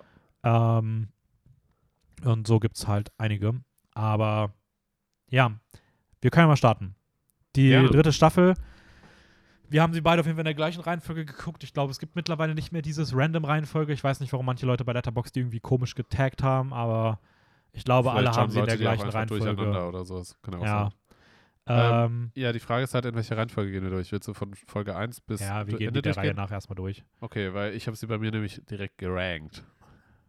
Du hast sie bei dir direkt gerankt. Aber ist Ja. egal, wir können. ja, wir gehen können, bei der Reihenfolge nach. Ja, ja, ja, ich, kann dir die, ich kann die Reihenfolge sagen, ich weiß die noch. Ähm, ich habe hab bei mir auch Folge 1 bla bla aufgeschrieben, Ah, okay. aber ich habe mir die in der Reihenfolge aufgeschrieben, wie sie bei mir stehen. ja, das Ranking können wir am Ende nochmal durchgehen. Okay, Oder du kannst auch mal parallel. Ja, wir gucken mal. Wir fangen mal Schauen an mit äh, der ersten Folge Three, Ra äh, Three Robots Exit Strategies äh, von Patrick Osborne. Das ist übrigens der Regisseur, der auch den Kurzfilm Feast gemacht hat über einen kleinen Jungen, der, äh, über einen kleinen Hund, der Pizza isst. Ähm, Stark. zumindest auf dem Plakat. Ähm, ja, die einzige oder erste Folge in der gesamten Serie, mittlerweile 35 Folgen umfassend, die auf einer anderen Folge basiert. Es sind die Roboter aus der ersten Staffel, die Yes. drei sind wieder da, streifen weiter über eine postapokalyptische Erde, kommentieren das Ende der Menschheit und gesellschaftskritisch die Menschheit und äh, beschäftigen sich damit, was die Menschen als letztes probiert haben, um sich zu retten. Ähm, wie, wie fandst du die? Ich fand sie sehr unterhaltsam, hat mir, hat mir Spaß gemacht. Ähm, huch, ich bin ans Mikro gerade gekommen.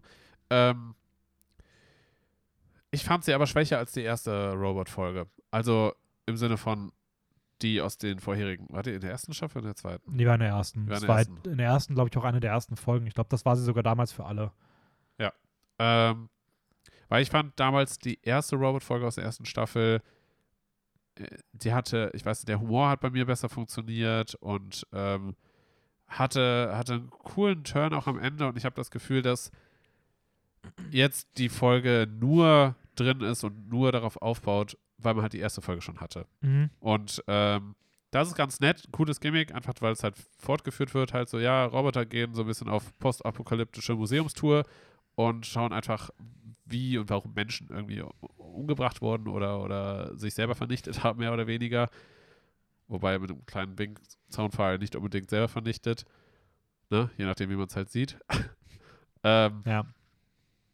ja, äh, ja, mehr, mehr weiß ich auch gar nicht, was man dazu groß sagen Ich kann. finde, sie wirkte ein bisschen zu bemüht, auch in der Gesellschaftskritik. Also, ich weiß nicht, die Ja. erste, das wirkte sich, das in der ersten Staffel wirkte das alles ein bisschen so natürlicher. leicht, leichtfüßiger irgendwie. Und jetzt wirkte es halt so, ja, okay, natürlich muss da irgendwie noch, noch ein Spruch und es war auch sehr, der, der möchte gern cool irgendwie. Also ich Ja. weiß nicht, so richtig gefühlt habe ich die einzelnen, einzelnen Bits oder Spitzen gegen die Menschheit jetzt irgendwie nicht so sehr mehr Ja. wie in der ersten Staffel. Ja, und auch dieses, dieses sehr starke Millionärs- und Billionärs-Bashing, was da gefühlt immer wieder reinge reingehauen wurde. Und es ist ja okay, Ja, ja, ja, aber nein, irgendwie, nein. äh, So- ist, ich, ich verstehe auch total die Kritik. Also, ja, natürlich, klar. das ist, ist ja auch, auch vollkommen okay und berechtigt so. Ähm, Fühlt sich wohl einer angegriffen. du, wenn ich Millionen hätte, dann äh, weiß ich nicht, dann würde mein Leben ein bisschen anders aussehen. Nee, ähm, ich bin ein armer Studentenschlucker. Nein, ähm, ich, ich fand, ich weiß nicht, eine, eine Sache, die mich auch so ein bisschen, die so ein bisschen komisch wirkte, war, als wieder die, ich weiß, wie heißt sie nochmal, die, die Roboterin, sage ich mal, also mit der weiblichen St- Roboterstimme, Mhm. ähm, als sie dann auch wieder die, ihren Moment hatte, wo dann die, dieser Zoom so leicht auf sie drauf ging und sie halt quasi wieder so ein bisschen so ein, so Monolog gehalten hat, warum Menschen sich selber immer wieder vernichten. Ja. Und sie dann unterbrochen wurde von dem anderen so, ey, das interessiert doch keinen. Ja, doch, hätte mich schon interessiert, was sie dazu sagt, so. Also, dass so ein bisschen auf Humor Ja. dann da reingegrätscht wurde. ich weiß nicht, die erste hatte irgendwie auch so noch dieses mit dem Ballspielen so und dann mit der Playstation. Also ich weiß nicht, da war irgendwie die waren Witze so irgendwie. Kleinere Sachen. Es waren so irgendwie. Beobachtungen Ja, irgendwie mehr. ja, also es ja. waren wirklich so kleine Beobachtungen, die außenstehend viel witziger sind, als es jetzt hier irgendwie war. Keine Ahnung. Ich fand auch das, das, das Finale mit dem Mars und der Katze. Ja. Keine Ahnung. Stimmt, Elon Musk. Stimmt, wir, wir, können ja, wir können ja offen darüber reden. Ja, Ich habe eben die ganze Zeit so Andeutungen nur gemacht, weil ich das nicht spoilern wollte. Nee, also auch so das mit dem Elon Musk und sowas. Ja, okay, es ist dann natürlich ein sehr direkter Shoutout, aber ja, so richtig viel Impact hinterlässt es irgendwie nicht. Nee. Also, ich habe der 6 von 10 gegeben, also ich habe die auch bei Letterboxd alle bewertet. Ähm, du nicht? Ich habe es ja noch nicht reingemacht. Ja, ich konnte deswegen nicht sehen, wie du die findest. Das- Eben, das habe ich auch das gewöhnt absichtlich sich gemacht. mittlerweile alle an. Raul hat das vor ein paar Wochen gemacht. Ich rate dich vor der Folge. Jetzt machst du das auch richtig mies. Ja, Ähm, ich fand, ich fand bei den Folgen finde ich spannender, wenn man darüber offen redet, ohne dass man, weil ich habe auch nicht in Letterbox reingeschaut, wie du Okay, also ich habe gewertet 6 von 10 gegeben. Ich rechne das Äh, jetzt mal so um immer. Ja, dann habe ich der 7 von 10 gegeben. Ähm, welcher Platz ist die bei dir? Das würde ich auch direkt mal schon mal interessieren, weil ich habe bei mir nämlich gerade auch mal beim Handy die Liste aufgemacht. Wie viele waren das insgesamt? Äh, es sind insgesamt neun Folgen. Das heißt, wir werden jetzt immer auch sagen, auf welchem Platz die für uns in dieser Staffel liegt. bei mir ist sie auf Platz 7 von 9. Bei mir ist sie auf Platz 8 von 9 und ist damit insgesamt bei mir auf Platz 27 von 35, wenn man die erste Staffel, Ah, ja, mit, okay, das die erste Staffel mit reinnimmt. Nee, aber das, das habe ich nicht gemacht. werde ich noch dazu sagen, weil ich das bei mir auf dieser Liste habe. Also bei uns beiden eher ein bisschen weiterhin. War aber ein trotzdem solides Opening. Also das sagt schon viel über die Staffel aus, wenn ich der Meinung bin, das ist ein schönes Opening für eine Season und es ist trotzdem für mich die achte, nur die acht beste Folge von neun. Ja. Ähm, weiter geht's. Bad Traveling. David Fincher. Ähm, der wahrscheinlich größte Regiename, der bisher eine Folge gemacht hat. Äh, David Fincher hat auch die Filme Fight Club, Zodiac, Social Network, Mank etc. gemacht. Also eine Regielegende, der auch seit der ersten Staffel als Producer zusammen mit Tim Miller fungiert. Äh, und jetzt seine erste Love, Death and Robots Folge gemacht hat. Bad Traveling. Ähm, das ist die Folge über das Krabbenwesen, was sich auf einem Schiff einnistet ähm, und von der Crew zu einer Insel gebracht werden möchte, um sich Ja. dort äh, Zu vermehren. ja, zu vermehren und dort einfach auch zu fressen. Und Ja. der Cap oder der eine Person sich zum Kapitän ernennt und einen Deal macht und daraufhin äh, Meutereien beginnen und so weiter und so ja, fort. ja. Ähm, ja, Ich muss sagen, die, die, ich sag mal, Hauptperson, in Anführungsstrichen, also die Person, die sich selber zum Captain erklärt, hat eine richtig, richtig geile Stimme, finde ich. ja, fand ich auch. Voice Weil- Acting war da richtig krass gut. Weil das, das, das, das leitet einen so durch den Film und, und teilt einem ja irgendwie so seine Gedanken mit und was, was er so für Interessen hat und was er möchte und sowas alles. Und ich finde, das, es hat schon richtig was von so einer, es hat für mich schon richtig sowas von, von so einem, ähm, von so einem Hörspiel irgendwie, Mhm. wo man so durchgeleitet wird. Und das, das hat richtig so, hat einen so richtig reingezogen in die ja, ich Folge. finde aber auch, da passte in der Hinsicht aber auch wirklich alles. Ich finde, dass die Stimme passte extrem gut zu diesem Setting. auch zum Piraten. Also es ja. passt richtig zu Ja. diesen Piraten, beziehungsweise einfach so abgehalfterte Leute auf, Ja. einer, hohe, auf einer hohen See im Sturm, Ja. bei Nacht. Wo der Tod gefühlt Ja, auf einen also irgendwie, wartet. das, das Ja. war jede Szene, alles, auch die, die, die Soundeffekte, die Animation, das hat alles irgendwie zu dieser Atmosphäre beigetragen. Und ich fand den, atmosphärisch fand ich die Folge richtig geil. ja, Ähm, ja, ja, und ja, die so. Stimme hat da wirklich, die, die ist mir auch echt hängen geblieben. Ich fand das Figurendesign ein bisschen weird, weil sie teilweise auch alle, ich dachte erst, das wäre, die werden, würden alle gleich aussehen. Also ganz am Anfang habe ich kurz gedacht, das wären alle, die hätten alle das gleiche Gesicht. Hat dann aber sehr schnell gesehen, dass es nicht so trotzdem nicht spannend ist. Figurendesign ein bisschen gewöhnungsbedürftig, aber irgendwie passend zu der Folge. Ähm, wobei es schon auch auffällig war, wie viel krass besser beispielsweise das Monster designt war. Weil das Monster sah vom, also diese Krabben, Wesen, Alien-Viech, sah vom Design schon sehr nice aus. Also äh, Ja, auch die ja. Gore-Effekte und sowas, die da drin waren, die waren teilweise schon richtig, richtig cool. Ähm, ja. Ja. Wie. Ah, fin- Findest du, man hat gemerkt, dass so jemand wie Fincher auf dem Regiestuhl sitzt? Also so ein großer Name? Puh, schwierig. Äh, weiß ich tatsächlich gar nicht, weil ich, ich finde es, ich finde es schwierig, bei Kurzfilmen das so einordnen zu können. Weil ich Ja. finde, ich finde, Kurzfilme können, können auch richtig, richtig gut sein und das kann auch ne, quasi jemand sein, der, der halt nicht so einen großen Namen hat. So, äh, ich, ich weiß nicht. Schwierig zu sagen. Ja, also. Und weil es halt auch animiert war, ist das nochmal noch mal sch schwierig einzuordnen, finde ich. Ja, also ich muss sagen, ich hätte, wenn man es mir nicht gesagt hätte, hätte ich wahrscheinlich nicht gewusst, was die Fincher-Folge ist. Ja. Ähm, aber irgendwie passt es schon zu ihm. Also, ich finde, sie hatte, also ich, die Figuren sind ein bisschen blass geblieben. Man darf halt nie vergessen, es ist halt immer noch eine Kur es sind nur Eben. Kurzfilme. Ne? Also Das- das, ist einfach ist nicht möglich, ja, alles ja. zu liefern, was große Spielfilme liefern würden. Ähm, ich finde, die Handlung ist ziemlich cool gewesen, auch gerade was so diese Gruppendynamik angeht. Also ich finde, Ja. da war viel Interessantes bei. Ähm, und ich muss sagen, der Moment, wo sie die Leichen entsorgen, die beiden letzten, und er sagt, ähm, ihr habt alle ein X gemacht und er stößt ihn ja, runter. ja. Boah, die, die, der, die Szene ist schon. Da frage ich mich aber, geil. als er am Anfang das nämlich sagt, so von wegen, dass die beiden die Xe gemacht haben, das müssen doch dann alle wissen, dass es gelogen war. Warum? Weil sie doch alle ein X dann da ja, aber gemacht da haben. denkst du vielleicht, er hat irgendwas durcheinander gebracht bei den, wenn er die Ecken abgeknickt hat oder hat irgendwen verwechselt oder sowas. Weil er hat ja gesagt, er hat Ah. sich gemerkt, aber da kannst du ja auch, vielleicht hat Ja. er was vergessen oder was. Du denkst ah, ja, okay, und, dann, und dann alle eine von denen und der und äh, die, jeder denkt ja nur, okay, ich bin mit Glück davongekommen. Ja. Niemand denkt, hä, aber wir haben ja alle nichts gemacht, so. Ähm, keine Ahnung, also Ja, okay, ja, okay. Ah, ich finde, der, so- der so ich Moment ist schon sehr geil. So eine Frage, die mir halt übrig sehr stark im Kopf geblieben ist, ist, warum hat er das Boot nicht direkt angezündet? Also, es ergibt halt gar keinen Sinn irgendwie, dass er bis zu dieser Insel fährt, alle Leute erstmal umbringt und dann am Ende das Boot einfach abfackelt und Ja, vielleicht in der Hoffnung, dass er halt noch so lange durch das doch Ja, durchziehen könnte, weil, weil zu dem Zeitpunkt war ja noch nicht bekannt, dass die Krabbe schon ihre Nachfahren hatte. Ja, nee, und auch er wollte natürlich in die Nähe von der Stadt kommen, damit er mit dem Boot dann fliehen Ja. kann. Aber ja, weiß nicht. Also, ich habe das Gefühl gehabt, so das Ende ist ein bisschen weird. Ich fand das Ende eher also ich finde, das Ende war ein okayes Ende, aber ich, es war eher eins der Schwächeren, weil ich finde, dass diese, diese Staffel per se, also speziell diese Staffel, richtig starke Enden bei den einzelnen Folgen an. Und ich finde, da ist von den Top-Folgen ist das so die, die auf jeden Fall im Finale dann nochmal am schwächsten ist. Ähm, Ja, schon. Ja, Trotzdem eine richtig, also ich fand sie super. Ich habe der 8 von 10 gegeben. Äh, ich schaue gerade. Wo habe ich sie denn?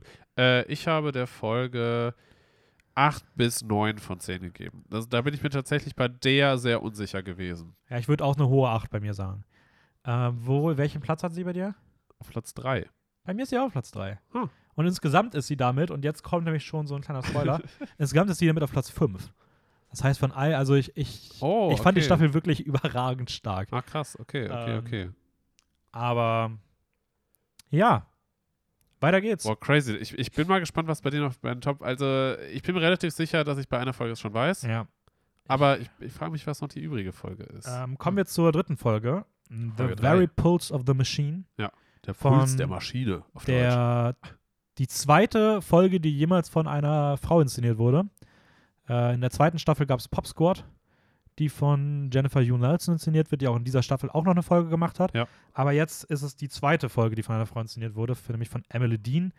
Ähm, und es ist die Folge, bei der, ich glaube, es kommt zu einem Absturz von einem Spaceship. Und äh, ich glaube nicht. Abs War das ein Absturz? ja, irgendwie, irgendwas geht schief und sie landen Not oder irgendwie sowas auf einem, in so einer ah, doch, doch, doch. Ist ein Absturz. Ja, Ja, ja, doch. Absturz doch. und sie landen Not in dieser. Ja, doch, nein, sie ist ein Absturz, weil sonst würde der Unfall Ja, nicht ja, passieren. ja, ja, ja. Und sie landen Auf in einem der- Gewittermond, glaube ich. ja irgendwo in der Pampa, in der Wüste und sind eigentlich. Eigentlich würde man davon ausgehen, dass sie jetzt sterben müssten. Ähm, Ja. Die eine ist auch schon gestorben. Äh, sie, bei der anderen ist irgendwie die Sauerstoffzufuhr kaputt, deswegen verbindet sie sich mit der Sauerstoffzufuhr der anderen, muss die dann hinter Ja. sich herziehen und will, will sich irgendwie, ich weiß nicht, auf jeden Fall Kilometer weit auf den Weg durch diese Wüste machen, um Ja, das, das Problem ist, dass sie keinen Empfang hat zu, zu Mhm. ihrer Space Station, sage ich Stimmt, mal. ja. Und der nächste Empfangspunkt wäre halt irgendwie so 30 Kilometer entfernt oder so. Ja. Und da muss sie dann halt quasi schon unter Schmerzen, weil wegen Absturz, Und mit wenig Sauerstoff. mit wenig Sauerstoff und zusätzlich quasi ihre Partnerin äh, im Gepäck, die sie dann mitziehen muss, quasi in der Leiche, die sie mittragen muss um, für ihren Sauerstoffzufuhr, muss sie quasi halt durch diese Pampa quasi ja, spazieren und gehen. um das irgendwie zu schaffen, verabreicht sie sich permanent Schmerzmittel, Drogen, Medizinmischungskram genau, genau. Ich und hab, bekommt mal, Halluzinationen. Genau, ich habe nämlich da nochmal reingeschaut, äh, was da genau drauf stand auf ihrem Armpad. Okay, das, waren einmal Anal, äh, Analgesics oder Analgesics, irgendwie sowas. Äh, das ist quasi Schmerzmittel in irgendeiner Form. Das heißt, in dem Fall Morphin, was sie sich als erstes gibt, damit sie halt einfach weitergehen kann. Äh, da gibt es einmal Anesthetics. Das sind auch, es sind nicht wirklich Schmerzmittel, sondern eher Betäubungsmittel. Das heißt, ähm, Anesthetics kriegst du meistens auch immer bei Operationen. Das heißt, dass du halt Okay. quasi ohn- also bewusstlos wirst und halt quasi keinen Schmerz mehr spürst. Das heißt, es ist eigentlich was ähnliches wie Analgesics, aber es ist eher, dass du es nicht mehr spürst. Das heißt, dass der Schmerz nicht unterdrückt wird. Ja, insofern schon. Aber es ist nochmal ein bisschen was anderes. Mhm, okay. Und äh, Antibiotics hatte sie. Und das sind einfach nur Antibiotika quasi gegen Bakterien eigentlich. Aber wenn du dich damit vollpumpst, wirst du halt auch high. Das passiert ja bei ihr auch. genau. Ähm, ja, wir be begeben uns auf eine Halluzinationsreise. Äh, animationstechnisch, huiuiui. Äh, äh, ziemlich, ziemlich krass. Also ja, es hatte richtige trippy Vibes. Ja. Also wirklich, Es hat mich sehr an Fish Night erinnert aus der Ja. ersten Staffel, Ja. die ich auch überdurchschnittlich gerne mag. Die ist Ja. damals nicht so gut angekommen. Ich fand die aber, ich fand die beiden sehr ähnlich. Beide hatten auch dieses ähnlich philosophische, beide hatten sehr ähnliche Animationen. Ich habe jetzt nicht Ja. nachgeguckt, ich würde überhaupt, das ist wahrscheinlich sogar das also gleiche Animationsdepartment gewesen, was sich darum gekümmert hat. Ähm, die Animationen sehen richtig geil aus. Also ja, diese, ja. diese Wüstenlandschaft, die sich dann teilweise in- Verformt verformt und, und- diese und- riesigen, dieser Shot von diesem riesigen Astronautin, die da irgendwie dann läuft. ja, ja, ja. das und, das, schon- und das ist halt auch, finde ich, so das, das Faszinierende, weil, weil sie nach so einem Unfall, nach so einem richtigen, ähm, ja, lebensprägenden Ereignis quasi, wo sie kurz vor dem Tod steht und sich dann halt äh, irgendwelche Drogen reinhaut, ähm, das, das spiegelt sich halt sehr stark alles in dem wieder, was sie sieht oder was wir auch als Mhm. Zuschauer sehen. Und dass sie halt auch irgendwie den Tod ihrer, ihrer Co-Pilotin halt quasi verarbeitet und sich halt diese philosophischen Gedanken die ganze Zeit im Kopf kreisen und was, ja, sie irgendwie, ja, eigentlich auch, dass sie sich auf den Tod selber vorbereitet. Hm. So damit. Ich muss auch sagen, ich finde die philosophischen Gedanken hier ähnlich wie bei. Es ist, deswegen, es erinnert mich sehr an Night, da gibt es auch immer wieder diese philosophischen Gedanken und ich finde, die sind hier beispielsweise jetzt nicht so krass komplex oder wirklich so krass philosophisch, Ja. wie, glaube ich, die Leute, die sie geschrieben haben, selber denken, dass sie wären. Ja, also ich gut, habe auch, ja. ich hab auch immer Ja. wieder so ein bisschen online den Kommentar gelesen, Pseudo-Psychological. Ja. Und ich verstehe es irgendwohin. Ich, ich, ich finde es nicht so schlimm. Wie gesagt, es ist immer noch ein Kurzfilm. Aber beispielsweise Sima Blue hat auch diese existenziellen und Ja. psychophilosophischen Gedanken und die sind da halt richtig authentisch und ja. gut. Und ich habe das Gefühl, hier, sie fühlen sich ein bisschen smarter, als sie eigentlich sind. So. Ja, Ähm, ja also das wäre so meine einzige Kritik ja, bei wenn der. Man, wenn, man, wenn man da genau hinhört, was sie eigentlich sagt, dann ja, okay. Aber ich, ich finde trotzdem, dass dieser, dieser Vibe sehr gut vermittelt wird. Es ist die, halt, durch die Folge. es ist halt in erster Linie sind es halt richtig geile Animationen Ja, und die Musik. und die Musik Ja. und die Story ist ein bisschen hinten angestellt. Ja. Ähm, aber ich finde irgendwie trotzdem ist es gut genug, weil ich finde das Finale hier richtig stark. Hm? Wie sich dann das mit dieser Maschine aufbaut, wo ich auch sagen muss, so richtig verstanden habe ich nicht ganz, wie es da Ich, was damit ich habe mich auch hat. gefragt, ob, ob, das, ob das so verstanden wurde, dass das nur in ihrem Kopf stattfindet Ja, äh, und sie damit quasi in den Tod übergeht oder ob der Mond slash Planet eigentlich eine Maschine war und irgendwie mit ihr kommuniziert ja und oder halt und, irgendwas. und dann ihr Bewusstsein von ihm ja, oder halt wird. irgendeine KI, die irgendwas mit ihrem Anzug gemacht hat, kann auch Weiß ich sein. auch nicht. und sich da irgendwie das. Also so ganz gecheckt habe ich den Zusammenhang auch nicht, beziehungsweise gibt es halt sehr viele verschiedene Möglichkeiten. Aber unabhängig davon, das Finale, die Klippe, die Gedanken, da sind nämlich, finde ich, die, die Worte auch richtig geil. Ja, und dann ja. dieser Fall und wie es animiert ist und sowas. Äh, lass deinen psychischen Körper hinter dir und dein Geist lebt eventuell Ja. weiter. So, da waren schon, das, das war schon sehr, sehr geil. Also Das Finale habe ich sehr, sehr gefühlt. Ja. Ähm, ich habe dir auch 8 von 10 gegeben. Ich habe der 9 von 10 gegeben. Das heißt, sie ist bei dir auf jeden Fall vor Platz 3. Sie ist bei mir auf Platz 1. Sie ist bei dir auf Platz 1. Ja. Ah, okay, crazy. Bei mir ist sie auf Platz 4 und ist damit auf Platz 11 insgesamt. Okay. Krass. Tatsächlich auf Platz 1. Ja, die hat mir gefühlt am meisten mitgegeben. Ja, Halluzination. ähm, ja, nein, aber äh, sie ist auch, ist auch wirklich eine coole Folge. Also, ist interessant. Ich hätte nicht gedacht, dass sie dir so gut gefällt, weil Ich, weiß, ich Fisch- meine, dass Fish damals war- Fish Night hat dir nicht so gut weiß, gefallen. Hat, war, hat bei mir nicht so stark gezündet. die beiden sind halt super ähnlich. Aber also, vielleicht, vielleicht sehe ich Fischneid mittlerweile auch anders als damals. Jetzt guckst du aber so Fish Night nachher nochmal und denkst du so, ja, nee, der nicht. Nee. Äh, nee, sorry. Das ist immer nicht meins. Okay, Folge 4. Äh, Night of the Mini-Dead Yes, die Nacht Vor- der winzigen Toten. von Robert Busy und Andy Lyon. Yes. Äh, die haben bisher nichts gemacht. Das ist eine Zombie-Apokalypse in fünf Minuten erzählt, ähm, durch Miniaturen. Ja. Und wir als Zuschauer nehmen die Gott-Perspektive ein von oben. Ja. Ähm, Ähm, da, da, achso, wir können erstmal ein bisschen allgemein darüber reden, weil ich habe gleich noch eine Frage dazu. okay. Ähm, ja, also ich muss sagen, ich mochte die Perspektive. Also ich fand dieses, diese Sicht von Gott irgendwie, die das irgendwie so Ja. zeigen sollte, so, wenn man das so, oder von irgendeiner über, oberstehenden Instanz, äh, fand ich schon cool, weil man denkt immer so, wenn so Sachen auf der Erde passieren, boah, das ist bestimmt richtig krass, aber wenn du da mal von weiter weg guckst, es sieht einfach aus, als ob kleine Ameisen sich bekämpfen und das ist Ja. einfach niemand juckt. So, ja, also, letztendlich schon. Nee, letztendlich nicht. Also wenn die ganze Erde Ich meinte, das war eher eine Zustimmung, so. Also nicht, nicht eine, egal. Ja, ich, ich, ich sehe das genauso wie du. Ja, also wenn die Erde sich, wenn die Erde, auch immer dieser Gedanke so, dass die Menschen immer sagen, ja, wir müssen das Gute tun, weil zumindest für die Erde müssen wir, müssen wir. der, der Erde es ist juckt niemanden. Es juckt im, im großen Universum ist komplett scheißegal, was hier passiert.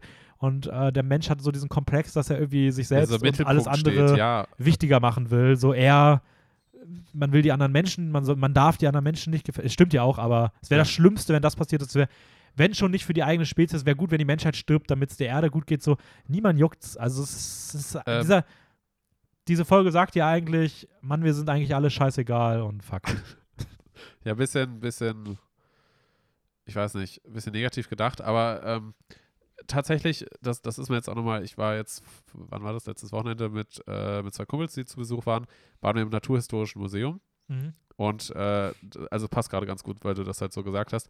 Und da kriegt man halt auch so aufgelistet, quasi die bisschen so Entstehung der Erde und auch das Massensterben, Dinosaurier und sowas alles. Und da in diesem Timeframe, wenn man sich halt anschaut, wie alt die Erde eigentlich schon ist und wie jung die Menschheit in der Form und dass wir uns halt für irgendwie die Höhe der Zivilisation halten oder sowas, aber nicht die Höhe, die eigentlich im, im Rahmen von der Erde denken wir halt, dass wir so etwas Besonderes sind und wir Menschen halt, weiß nicht, irgendwie so die Krone der Schöpfung wären oder sowas in die Richtung.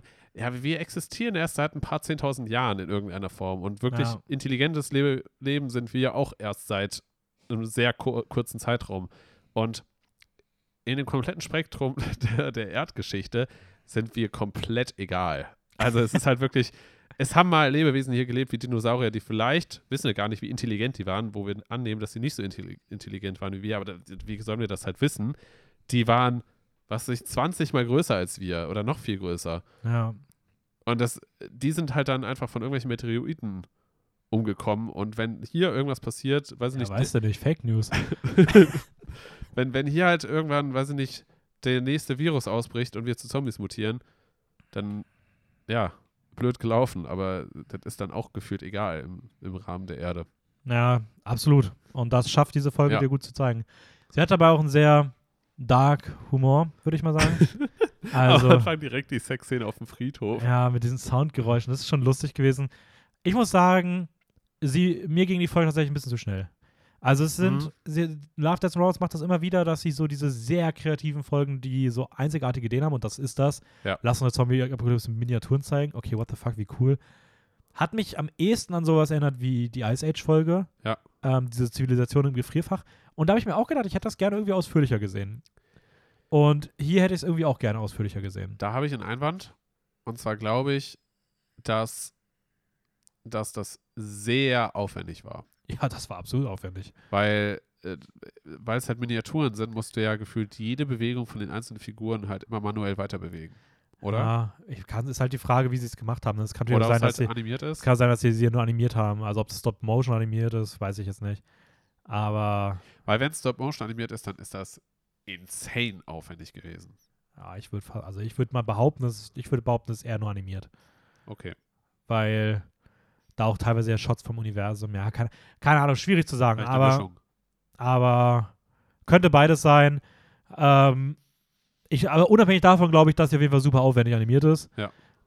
Ähm, ich fand sie cool, weil ich es schön fand, dass so eine Folge dabei ist, weil sie einfach sehr außergewöhnlich war und sehr ja, war, war thematisch mal was anderes. Also es war irgendwie so im Vergleich zu den anderen, die Staffel Ah, komm, ich komme vielleicht am Ende noch zu. Aber ähm, es war auf jeden Fall was, was mal so thematisch rausgestochen ist und wo ich einfach froh bin, dass so eine Folge auch Platz bei sowas wie Love, Death and Robots findet. Ja. Ich habe der 7 von 10 gegeben. Ja, weil ich habe da nämlich auch nochmal eine kurze Frage, ähm, wie, wie du das einordnest, weil ich frage mich, bei, bei der Folge konnte man nämlich direkt erkennen, dass es eine, also quasi wie so eine Miniatur war. Mhm. Und ich frage mich, woran das genau liegt, dass man das so erkennt. Ob das die Art und Weise ist, wie die Sachen da teilweise stehen, dass es absichtlich nicht so ganz symmetrisch alles ist, oder ob das was mit der Beleuchtung zu tun hat. Also ich meine, dieser Blick, dass man sofort erkennt, oh, das ist eine Folge, wo mit Miniaturen gedreht wurde. Weißt du, mir ist das direkt beim Auto aufgefallen. Das Auto, was da zu diesem Friedhof hingefahren ist, das hatte so eine unnatürliche Geschwindigkeit. Das sah so, es ist so ein bisschen abgehackelt gefahren. Ja, und das sah so ein bisschen aus wie so diese, weiß ich nicht, wie so die, wie so die Mini Miniaturen im Miniaturwunderland oder auch Aber die, finde- auch die Bewegungen, das war alles so ein bisschen so, so Ja, ein bisschen ja, ja, vorgespult, ja, ja, abgehakt, so, nicht so flüssig. nee, irgendwie. nicht so flüssig und auch Aber- wie dann diese Kirche eingefallen ist, das sah halt aus das- wie so Spielzeug. Weil ich, ich, ich fand nämlich schon, alleine der Look vom Friedhof und von der Kirche konnte man schon erkennen, dass es sich um Miniaturen handelt. Und ich frage mich genau, was da wie sein muss, damit wir das als Miniatur einordnen. Aber gut, das ist jetzt vielleicht auch Da zu tief müsste ich mir natürlich die Szene jetzt nochmal Ja, ja. angucken. Das kann ich so auch nicht sagen. Ob Aber das ja, halt ich habe das, auch, Beleuchtung ist oder ich hab das auch schon direkt Ja. am Anfang gedacht. So. Vielleicht aber auch einfach, weil man, vielleicht war man aber auch irgendwie darauf vorbereitet, weil Night of the Mini Dead, vielleicht hat Ja. das irgendwie unterbewusst schon was mit dir gemacht, dass irgendwie der Titel dich da auch in die Hinsicht schon polt. So. weiß ich nicht. Okay, egal. Ich habe da 7 von 10 gegeben äh, ich habe der auch 7 von 10 gegeben. und bei mir ist es mein Platz 5. Bei mir Platz 6. Und damit auf Platz 17 insgesamt von 35, also ungefähr Wow. Mittelfeld. Ähm, okay, dann geht's weiter mit Folge 5, Kill Team Kill. Die zweite Folge, äh, die Jennifer Junelson gemacht hat, das ist die weibliche Regisseurin, die auch schon Pop Squad gemacht hat. Die hat auch Kung Fu Panda 2 und 3 übrigens inszeniert. Oh, Und es geht um einen US Special Force, die eine Bedrohung im Wald vernichten sollen. Der stellt sich raus als, oder die stellt sich raus als kybernetischer Killer, Grizzly Bear. Sie flüchten dann in so eine, in so ein Bunker-ähnliches Lager, wo aber auch schon alle tot sind Ja. und können sich dann noch mit Waffen ausrüsten für den Final Fight, der dann kommt. Ähm, ja, Testosteron pur. ja. Ähm, am Anfang war ich sehr verwundert, dass es eine Frau inszeniert hat. Ja. Dann habe ich aber noch darüber nachgedacht und ich finde, man merkt es schon, weil so, ich glaube, ich glaube, es ist so 5% mehr over the top, als es, oder um 5% mehr mit diesem Testosteron gespielt, als es dann ein Mann machen, männlicher Regisseur machen würde, so auch ein bisschen als Kommentar darauf und so ein bisschen sich darüber lustig machen, dass das alles so übermilitärisch ist. Alle sind so, Ja. jeder Satz ist irgendwie Sarge, jede Zeile muss irgendwie ein cooler One-Liner sein und sowas. Also ich finde, es ist schon so ein bisschen überspitzt damit gespielt worden. So. Ja, ja, ich, ich, ich verstehe schon, was du meinst. Ähm, ja, mir, mir war es einfach viel zu viel. Also, ich, ich, ich fand es schon gut, die Folge mal gesehen zu haben und sowas, aber ich weiß nicht, ich, ich, ich konnte damit echt nicht so viel anfangen. Das war einfach nur Gebäsche und ich dachte mir so, ja, das ist halt eher wahrscheinlich für die 16-Jährigen so geschrieben. Ja, sie war sehr blutig. Ja. Sehr viel Gemetzel, sehr viel, sehr viel, sehr viel Gedärme etc. Yes. Ähm, ja, ich stimme dir dazu. Ich bin auch nicht so der größte Fan von dem Humor. Es hat mich halt wieder an so diese. Wie heißt sie denn? Diese komische Vampirfolge aus der ersten Staffel ja, ich weiß erinnert. Oder diese Folge, wo diese Leute mit den Autos versuchen, diesen Truck ja, zu überfallen. Ja. Äh, Blindspot, glaube ich, hieß die. Die fand ich beide richtig furchtbar. Da fand ich die auf jeden Fall deutlich besser irgendwie. Also ich fand die nicht so scheiße wie die schlechten aus der, wie, wie die meiner Meinung nach eher schwächeren aus der ersten Staffel. Okay. Aber ich muss auch sagen, so dieser Humor gepaart mit diesem Military-Setting, es ist nichts, was mich wirklich interessiert. Also, ja, weiß nicht. Ich fand sie gut gemacht, so. Ähm, sie, sie war auch okay anzuschauen. Sie hat mich jetzt nicht gestört. Ich würde sie nicht aus der Staffel streichen wollen. Aber sie hat mir jetzt auch nichts gegeben. Also, ich habe auch mehr zu der nicht zu sagen, irgendwie. ja, Ich habe können wir eigentlich dabei stehen lassen. ich hab der 5 von 10 gegeben, was bei mir so gerade so Durchschnitt ist. Same. Und sie ist bei mir auf dem letzten Platz. Same. Und sie ist bei mir auf dem 29. Platz insgesamt. Also auch da recht weit hinten. Ah, okay. Aber dann, da gibt es ja dann noch welche, die dahinter stehen, oder? Ja, eins, zwei, drei, vier, fünf, sechs. Ah, krass. Nämlich die beiden Folgen, die ich gerade schon gesagt habe. Ja. Dann noch diese Hitler-Folge, Ah ja, die Müllhalden-Folge ja. äh, und dann zwei andere Military-Folgen, nämlich einmal das mit den Werwölfen Ja. Und das mit dieser in der zweiten Staffel mit Michael B. Jordan, diese komische, wo er da verletzt irgendwo in sitzt und von so einem Roboterhund bedroht wird und sich nicht bewegen darf. Die so super realistisch inszeniert ist. Das war auch die schwächste in der zweiten Staffel. Boah, weiß ich gar nicht mehr. Ja, die hat man sich irgendwie nicht gemerkt. Live Hutch hieß die. So. Boah, weiß ich gar nicht. Da gar nicht stürzt er ab und dann sitzt, also das ist, da ist er auch so super realistisch inszeniert. Das sieht so, er sieht aus wie er selbst. Und dann sitzt er da irgendwo verletzt in so einem Raum drin, wo dieses komische Wachhundwesen die ganze Zeit rumgeht. Und er darf sich nicht bewegen. Ah, doch, doch, doch, doch, daran erinnere ich mich. Ja, ja, ja. ja. Gut, Folge 6. Und Spoiler, jetzt kommen wir zu vier Folgen, wo ich jeweils der Meinung bin, dass das auf jeden Fall erstmal die vier Folgen sind mit den besten, na wohl, nee, wir hatten auch schon die eine, aber alle vier Folgen, finde ich, hatten richtig geile Finalen. Also, Okay, ähm, bin wir mal beginnen gespannt. mal mit Swarm. Äh, Schwärmer im Deutschen. Äh, Tim Miller, der Producer der Love, Death and Robots Serie höchstpersönlich, hat auch hier wieder eine Folge gemacht. Das ist seine dritte Folge. Der hat doch schon in der ersten Staffel die Ice Age Folge gemacht und in der zweiten Staffel die Drowned Giant Folge. Oh, echt? Ja, und macht jetzt hier die Cool. Swarm-Folge. Ein, ein Wissenschaftler geht in eine, in eine Alien-Gemeinschaft. Dort ist schon eine Wissenschaftlerin und die beiden zusammen untersuchen dort den Alien-Schwarm, der so ein bisschen an so ein Ameisennest Ja. erinnert von der Ja. Organisation her.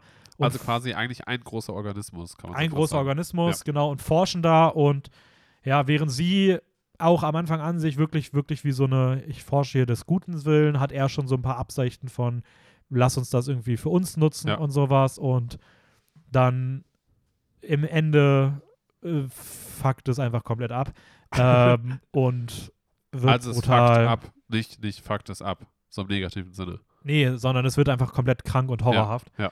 Ähm, wie fandst du die Folge? Ich fand die auch ziemlich cool. Ähm, faszinierende Idee, sehr ekelhaft am Ende. ähm, Ja. Ja, es hat, hatte, hatte schon stellenweise echt, echt coole, coole Szenen so. Wobei ich jetzt im Nachhinein irgendwie dann denke, so, hm, was, was hat mir die jetzt genau erzählen wollen? So. Das ist das halt, ist. Also ich fand das Setting interessant. Ja. Es hat mich ein bisschen an Avatar erinnert irgendwie. Also so Ja. dieses Menschen wollen irgendwo hin und ja, ja, die eine. Seite will gut sein, die andere will es irgendwie ausbeuten. Also das Setting fand ich interessant. Auch diese Alien-Community war irgendwie, also die hat, ich habe wirklich gedacht, so, boah, irgendwie geiles Thema, Bock drauf. Und Es dann habe ich aber irgendwann gemerkt, dass ich so gar nicht aufgepasst habe. Ich war so richtig gar nicht mitgerissen. Es war mir irgendwie so, okay, was, was passiert da gerade? Und dann war auf einmal so diese, dann so Es ist, komplett aus dem Nichts kommt einfach diese Sexszene. Das war eine Sache und es kam dieser komische Sprung von, äh, die waren auf einmal jetzt schon länger in diesem Organismus, hat man den Bart gesehen und auf einmal wird er so verraten und von den Viechern verfolgt. Ja, das ist alles so, Das ist so, es gab so einen sehr starken Sprung, so zeitlich. aber immer ohne, wieder. Also ich habe irgendwann, Ohne, ohne dass man wirklich nachvollziehen konnte, was passiert ist. ja, ich habe halt irgendwann überhaupt nicht mehr gecheckt, wie das gerade alles dazu. Also Ja. ich war auf einmal so, so, ich, ich habe so gemerkt, so, okay, so richtig aufmerksam bin ich nicht. Oh, what the fuck, warum ist da gerade eine Sexszene? Und habe zurückgespult und ich dachte so, hä, aber warum? Es ist, ergibt gar keinen Sinn. Nee, und das ist halt, Und das Sinn. ist so für mich dieser Moment in dieser Staffel wieder gewesen, wo ich mir wieder dachte, warum, also die Sexszene ist nur der Sexszene wegen da. Das hat Ja. überhaupt nicht, es ist überhaupt nicht eingebettet.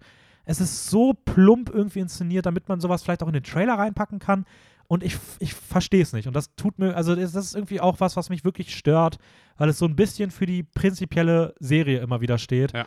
dass sie halt manches einfach nur des Selbstzwecks wegen machen. Und so als ob sie auch sich keine Mühe geben wollen, das irgendwie vernünftig einzubauen. Also das gibt ja nicht, spricht ja nichts dagegen so. Also du Ja. kannst dir sowas von mir aus zeigen. Also auf jeden Fall sogar, ich bin so per se sogar ein Fan davon, weil ich es cool finden würde, wenn es eher sowas auch noch reinnehmen würde, weil es dann irgendwie noch ein bisschen einzigartiger wirkt, aber ja, gib dir halt irgendwie Mühe, es einzubauen und klatsch es nicht einfach nur so hin so. Und Man dann, wie du schon gesagt hast, auf einmal eine Szene später, so, du verarbeitest das gerade nur und auf einmal so, okay, warum greifen die gerade an? Hä? Ja. Was, was passiert denn hier? Also, äh, man hätte es halt so argumentieren können, keine Ahnung, dass die Wissenschaftlerin halt einsam ist, weil sie halt schon seit Ewigkeiten in diesem scheiß Alien-Schwarm Ja, halt aber dann, dann, so. dann, dann lass doch solche Gefühle auch Teil deiner Handlung sein Eben. und, Ja. und bau das irgendwie ein. Lass, la, gib, gib doch der, der Frau dann irgendwie die Tiefe, die sie dann braucht, damit du diese Emotionen nachvollziehen kannst. So. Ja, und vor allem, man hätte das dann halt schon irgendwie auch emotional tiefer gestalten können, wenn man halt diese Bindung zwischen den beiden irgendwie aufgebaut hätte. Hätte man, hätte man diese Folge vielleicht drei, vier, fünf Minuten länger gemacht, wo Ja. man halt einfach ein bisschen mehr erzählt, mit in welcher Komplikation die sich befinden, dass sie halt alleine sind in so einem Alienschwarm, bla, keine Ahnung. Aber Ja, das, weil, weil so ist ja. das Ding halt, was halt so bei, was bei, das Ding ist, was mich halt bei sowas stört, ist, wenn ich mir überlege, sie schreiben diese Folge, so, jetzt haben sie zwei Figuren und sie überlegen sich, okay, wie soll, weil du musst, dass das Animation alles entsteht von nichts heraus. Ja. So, und du überlegst jetzt, okay, wir haben zwei Figuren, wie sollen die sein? Und dann überlegst du dir, nämlich, dass die eine Figur eine Frau sein soll, was ja auch Ja. voll okay ist. Ja. Aber es wirkt jetzt halt nicht nach, yo, lass Frauen repräsentieren, damit wir zeigen, dass auch die Frau die coole Wissenschaftlerin ist, was Ja. sie auch eigentlich sein sollte. Aber das geht halt alles weg, weil es jetzt nur noch wirkt nach, okay, sie ist eine Frau, damit sie die Sexszene haben können. So, und das ist halt irgendwie scheiße. Also das, so, das, das, ich weiß nicht, also das, das fühle ich halt gar nicht und das hat mich da echt gestört. Dafür ist das Finale absolut insane. Also diese Horror-Vibes, wenn sie da Ja. als, also wenn da irgendwie das Wesen mit dem irgendwie, Hirn ja. verbunden ist und die Bewegungen der Augen und äh, das Blut und boah, keine Ahnung, ich, ich fand das Ende richtig horrorhaft. und sie scheint ja noch zu leben. Das fand ich ja das Insane. Ja, also das Ende hat mich komplett gehauntet. Ja. Also ich fand das richtig so, oh, okay, das ist schon, Das das ist schon he- härter, als es bisher in den ersten Staffeln Ja. irgendwann mal war. Aber ja, ja. cool. Also ich fand das Ende richtig geil. Ähm, Ja, und eigentlich wurde ja der Plan von dem, von dem Wissenschaftler, diesen Organismus auszunutzen, genau umgedreht.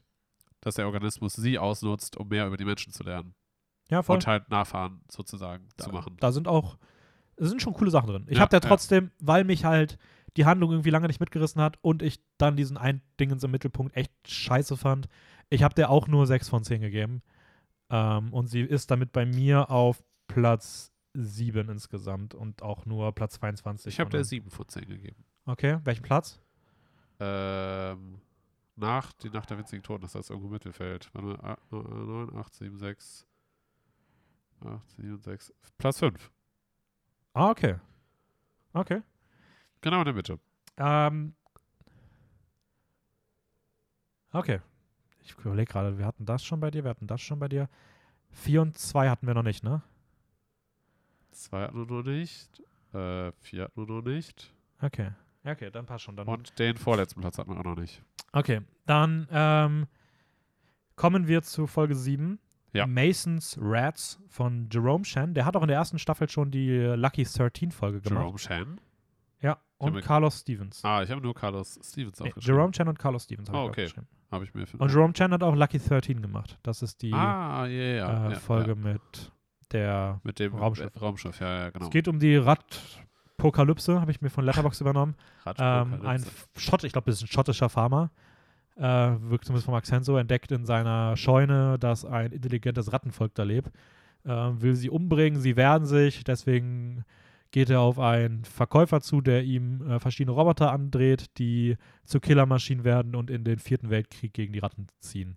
Sehr gut. Ähm, ich muss sagen, ich mochte die richtig gerne. Also ich war nach dem Trailer bei der richtig skeptisch, weil mich die sehr an ähm, die Müllhalden-Folge aus der Ja. äh, ersten Staffel erinnert hat und vielleicht auch so ein bisschen Automated Customer Service von der Ja. zweiten Staffel. Aber irgendwie fand ich die richtig cool. Also ich mochte den Humor extrem gerne. Ich glaube, es lag einfach daran, dass der Typ Schotte war.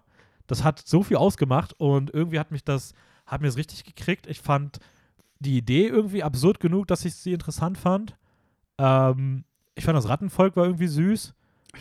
Äh, der, es hat mich auch ein bisschen an diese Hausserie auf Netflix erinnert, dieses Stop-Motion-Ding, weil das, keine Ahnung, irgendwie dieser Verkäufer, der wie so ein Makler wirkte, äh, fand ich irgendwie auch charmant. Ähm, war für mich vielleicht so die beste Gesellschaftskritik, die diese Staffel zu bieten hatte. Ähm, und aus irgendeinem Grund fand ich das Finale richtig cool. Also ich finde, der Vibe, mit dem ich aus dem Film gegangen bin, der hat mir richtig zugesagt. Und ich war so, ha, ist zwar alles ein bisschen einfach gelöst, aber irgendwie, wie er da am Ende mit ihr Gift trinkt und äh, dann auch noch so, bloody hell. Also mit, mit sowas kriegt man mich. Und ich muss sagen, ich mochte die richtig gerne. funny, weil mich hat die überhaupt nicht gecatcht. Irgendwie. Also Ja.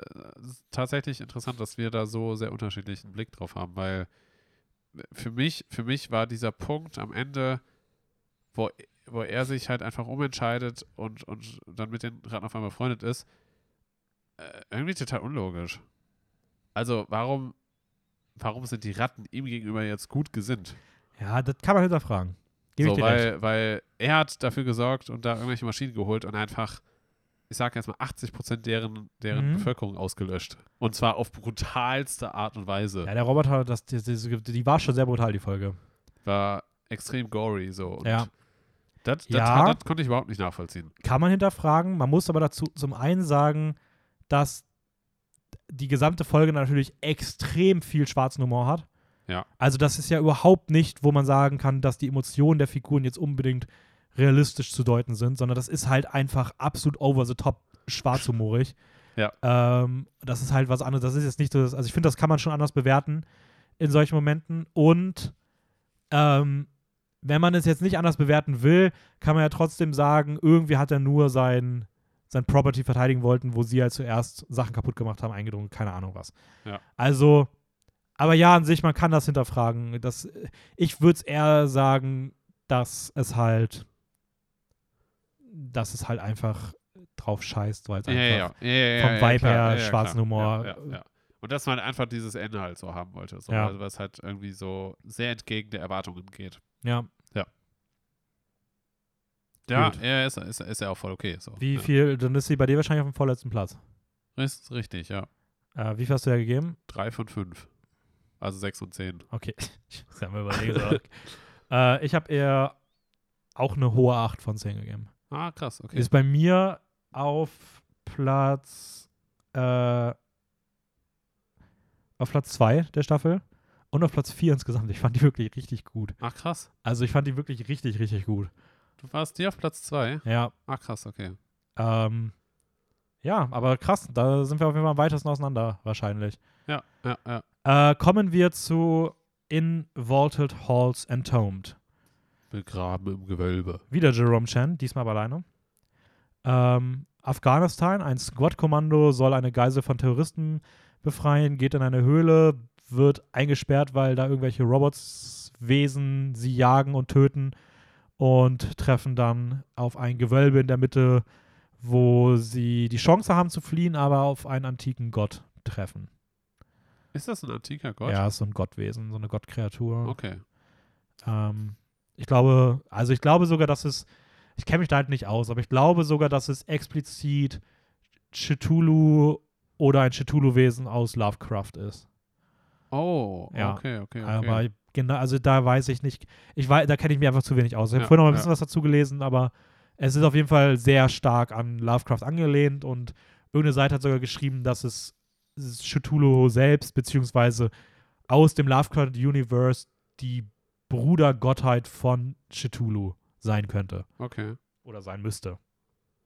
Ähm, ja, Crazy. wie fandst du die? Die, Demnach auf jeden Fall gut die, wahrscheinlich. die, die hat mir auf jeden Fall ganz gut gefallen. Ähm, boah, die, die war auch, die war auch heftig anzusehen. Also, uff, diese, als sie da verfolgt wurden von diesen Mini-Robotern, die halt da diesen Tunnel bewachen sollten und man wirklich sehr explizit gesehen hat, wie da Leute draufgehen, das äh, war schon Weiß ich gar nicht. was. Ich fand gar nicht, dass die so krass brutal war. Also ich finde, du hast es oft eher nicht gesehen. So, die sind dann einfach in so einem Getümmel verschwunden. Ja, aber es gab ja, es gab ja schon Nahaufnahmen teilweise, wie dann da bestimmte Körperteile durch, durchfressen wurden und durchgestochen wurden. So. Ja, okay, also sie war auf jeden Fall Also- schon brutal. Also das, das stimmt schon, ja. Ja. Aber Und ist mir jetzt nicht so im einem, Kopf geblieben. auch mit einem überraschenden Ende, fand ich. Mhm. Das hat, also das Ende hat für mich die Folge auf jeden Fall nochmal aufgewertet. Mhm. Würde ich auch sagen. Ja, ja. Ähm, ich muss sagen, ich habe mich erst beim, gerade als ich die Handlung gestern geskriptet habe, nochmal kurz, ist mir überhaupt erst bewusst geworden, ah, okay, stimmt, da sollte es ja irgendwie um Afghanistan und Terroristen gehen. Das ist irgendwie beim Schauen richtig schnell bei mir verschwunden. Ja, ja. Ähm, es, die Animationen sehen krass aus. Also wirklich für lass uns das dafür sorgen, dass das aussieht wie echte Leute. Das ist hier wirklich Ja, ja, besser gelungen als, glaube ich, bisher irgendwann mal zuvor. Und es ist wieder dieses Squad-Team, Military-mäßig, was irgendwo reingeht. Ich mag das normalerweise nicht und das ist bisher von diesen Folgen die, die mich am meisten bekommen hat. Ja. Weil ich fand das schon hier wirklich erstmalig auch echt cool so. Also es Ja. hat Weil es gefühlt auch keine Rolle gespielt hat. Also es war halt ja, in keinster Form irgendwie. Also ja, es war obvious, dass es halt Amerik amerikanische Soldaten waren, aber es spielte eigentlich keine Rolle in der Form. ja, voll. Also irgendwie nicht. Es war sehr früh klar, dass es irgendwie um was anderes gehen wird. So. Ja. Ähm, ja. Ich fand so bis auf sie jetzt allerdings auch die Gruppe nicht so Nicht so interessant. interessant. Ja, ja, das stimmt. So, schon, das fand ich da auch ein bisschen schwächer. Ähm, aber ich fand das Finale mit eins, also wahrscheinlich für mich das zweitbeste Ende einer Folge in dieser gesamten Staffel. Ja. Ähm, weil ich fand das, also das war der größte Horrormoment, den diese Folge hatte. Also wenn sie da auf einmal geht mit den rausgestochenen Augen Augen und, und, und diesen die komischen- Hörgänge kaputt gemacht, ja. und einfach nur vor diesem, auf diesem, auf diese Sonne zugehend. Ja. Boah, das sah schon richtig Ja. dark aus, Alter. Das, das, war, hui, ja, hui. heavy. Ähm, aber wie würdest du, wie würdest du das Ende deuten? Wer, also was ist da genau passiert? Hat sie, warum hat sie keine Augen mehr? Warum hat sie keine Ohren mehr? Ich würde sagen, sie hat sich die selber rausgestochen, weil, weil dieses Wesen sie so sehr äh, wahrscheinlich mental gefoltert hat, durch den Blick wahrscheinlich und Mhm. halt durch, durch das, was sie halt in sich gehört hat, dass sie der halt verrückt geworden ist und sich das halt selber ausgestochen hat und dann halt irgendwie raus, raus wollte. Mhm, aber ich finde nämlich, dass sie am Ende, die Art und Weise, wie sie geht, sie wirkt nicht mehr wie sie selbst, nicht mehr ansatzweise. Oh. Und, Und sie ähm, hat die ganze diese Aliensprache auch gesprochen. Ja, und ich habe nämlich jetzt nochmal nachgelesen gehabt. Und in den Credits ist eine andere Synchronsprecherin aufgelistet für diesen letzten Wörter. Und da ist sie auch als possessed, bla bla bla, Oh, okay. ähm, definiert. Also als ob also dass sie von der Gottheit besessen wurde. Das heißt, die Gottheit, die vorher gefangen war und freigelassen worden wurde, lebt, besitzt sie jetzt und lebt durch irgendwie draußen, aber sie hat sich die Augen ausgestochen. Ob sie das halt selber war oder ob das irgendwas mit dem Wesen zu tun hat, das Oder hat ob ja auch das so viele halt- Augen. Oder ob das halt erst im Laufe der Possession, also dass, dass sie sich entweder selber das halt angetan hat und dann, während sie halt possessed war oder sowas. Ja, irgendwie sowas. Weiß nicht. Also ganz. Schwierig. Ja, kann, man, kann man unterschiedlich deuten. Ja, Wel okay. Welchen Platz hat sie bei dir? Oder warte, ich habe ja sieben von zehn gegeben. Welchen Platz hat sie bei dir? Und wie viel würdest du ihr geben? Äh, 8 von 10 hat sie bei mir und sie ist bei mir auf Platz 4 Okay. gelandet. Bei mir sieben von zehn. Ich habe sie, glaube ich, Platz 6 gesetzt. Ähm, müsste so um Platz 20 insgesamt herum sein. Also ich fand ja auch eher so im Mittelfeld. Das Ende reißt halt viel wieder raus, aber äh, man weiß ja nicht, ich tue mich immer schwer, es dann halt nur wegen des Endes zu bewerten. Aber das Ende war auf jeden Fall bockstark so. Und für eine Mil. Military-Folge. Ja. Eh gut. Kommen wir jetzt am Ende zum großen Highlight der Staffel.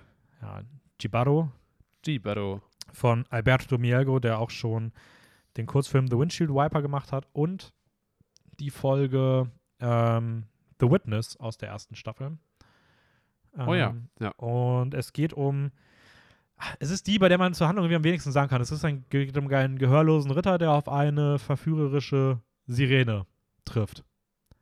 Ja. So, das ist so basically die Handlung und dann passieren halt sehr viel abstrakte, symbolische und metaphorische Dinge. Ähm, alle anderen Ritter, Gläubige etc. Äh, fallen der Sirene und sterben im Sumpf.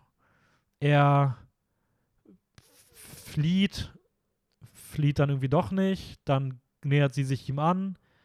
Es gibt eine vergewaltigungsähnliche Szene, bei der er sie komplett beraubt und ihr den ganzen Schmuck wegnimmt und Ja. am Ende Rache. Also, ähm, Kann man so, kann man so sagen, ja. ja, wie, wie, wie fandst du die?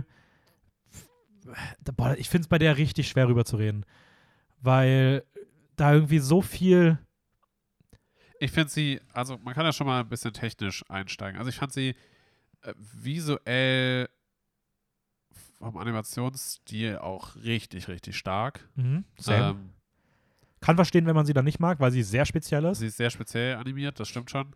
Ich fand aber auch diese, diese Einstellungen, wie teilweise äh, die Bilder halt gezeigt werden, aus welchen Perspektiven, das fand ich super faszinierend. Ähm, und sie hat einen sehr, sehr, sehr eigenen so, so, so Vibe erzeugt, dadurch, dass halt eigentlich nicht gesprochen wurde, sondern nur dieser Sirenengesang in irgendeiner Form halt da war und immer dieser ständige Wechsel von, weil dieser eine Soldat ja äh, Mhm. taub war und quasi nichts hören konnte, und dieser ständige Wechsel auch vom, vom Auditiven, das, das hat so ein so ganz beklemmendes Gefühl irgendwie auch Ja. erzeugt. Voll. Generell die Soundkulisse war Ja. der absolute Wahnsinn. Also echt, echt ziemlich, wie auch ziemlich so damit stark. gespielt wird, wie laut die Welt ist oder wie laut so der, nicht die Welt, sondern der Einfluss von anderen Menschen, die irgendwie Natur kolonialisieren wollen, was das auch für ein gewaltvoller, lauter Prozess ist, der da mitgeht und ähm, wie dann auch damit gespielt wird mit dieser Gehörlosigkeit und dass das dich später dann einholt irgendwie. Also da passiert einfach sehr, sehr viel. Ähm, Auf jeden Fall.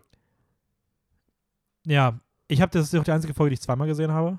Okay. Ähm, ich, also ich persönlich fand sie, fand sie herausragend. Also ich war mir nach dem Trailer schon sicher, dass das so für mich das Staffelhighlight sein könnte, weil ich da irgendwie schon das am interessantesten fand und äh, mich hat die komplett umgehauen.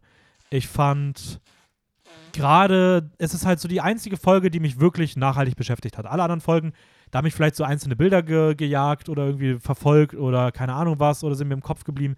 Aber ich habe da jetzt nicht noch ewig drüber nachgedacht. Und bei der Folge, äh, ich, ich denke da immer noch drüber nach. Ich versuche immer noch diese ganzen Symboliken zu, zu deuten und es ist so abstrakt viel drin und es ist so interessant von der Beziehung, wen man als gut sieht, wen man als böse sieht, wie das generell aufgezogen ist. Ähm, auch diese feministische Note, die der dann bekommt, dadurch, dass es irgendwie auch so lesbar ist als eine Frau, die sich irgendwie mit Männern schmückt, im wahrsten Ja. Sinne des Wortes, auch Ja. symbolisch ausgedrückt, dann von einem anderen Mann, der erst ihren Avancen nicht erliegt, wo sie dann denkt, oh, er ist anders als die anderen Männer, auf ihn zugeht, von dem dann vergewaltigt und ermordet, fast, fast ermordet wird Ja. und dann im Tempel auch, oder nicht im Tempel, im Teich irgendwie auch so ihre Stimme versucht wiederzufinden. Also auch, dass sie irgendwie dann diese Stimme versucht wiederzufinden und ihre Stimme wiederentdeckt und den Mann dann sozusagen zur Rechenschaft zieht und keine Ahnung, das ist, das ist alles so stark gelöst. Dann dieser starke Einfluss von, von Tanz, also wie Tanz eingebaut ja, wird, Ja, als Ausdrucksform von Emotionen, wie das geschnitten ist. Die letzten fünf Minuten, ich habe ich, ich hab fast Tränen in den Augen gehabt, die haben mich emotional so fertig gemacht. Das ist, keine Ahnung, ich fand die einfach todesschön, diese ganze Folge, die übelst brutal. Also mich hat dieser Moment, wenn sie, wenn sie, wenn er twistet Ja. und sowas, also das kam so aus dem, also nicht aus dem Nichts, das ergibt schon Sinn natürlich voll, Ja. weil es sich auch voll anbahnt, dass er halt, er ist derjenige, der auch schon ihre Schuppe nimmt, deswegen Ja. sie überhaupt erst aktiv wird, das ist halt auch wichtig, dass sie halt ja die Leute erst umbringt, nachdem er sich die Schuppe aneignet und also Ja. dieses Goldding und einsteckt und er dann auch, als sie beim Wasserfall sich küssen, zieht er ihr direkt irgendwie einen Edelstein aus dem Bauchnabel und sie fängt an zu bluten. Also es geht halt immer von ihm aus so. Aber das hat mich trotzdem irgendwie voll kalt erwischt so und äh, ja, keine Ahnung, ich, also ich fand die der absolute Wahnsinn. Was ich absolut nicht verstehen konnte, aber das ist auch eher einfach nur so ein Detail, ist, als er sie komplett beraubt hat oder auch überhaupt, als, als er dann quasi sich eigentlich davon wegbewegen will, warum er seine scheiß Rüstung nicht auszieht. Ja, gut, ich weiß nicht, wie schnell man so eine Rüstung ausziehen kann. Aber in dem Moment, wo er ja sieht, dass sie noch lebt und ihn zieht, ist es ja fast schon zu spät. Also er ist, sein ganzer Ja, Körper ist ja noch fremdgesteuert. Und ich glaube, so eine Ja. Ritterrüstung ziehst du nicht so schnell aus. Die hat ja auch tausend Ja, Riemen und so aber das weiter. dachte ich halt eigentlich in dem Moment, als er halt sich davon bewegt, weil er schleift teilweise diesen, diesen Sack mit Edelstein und Gold da irgendwo so Berge hoch und sowas alles, so richtig in Mühe und Anstrengung und trägt halt bei noch seine Rüstung, die ihn halt richtig, richtig krass zurückhalten muss. Also Rüstung ist ja ultra schwer.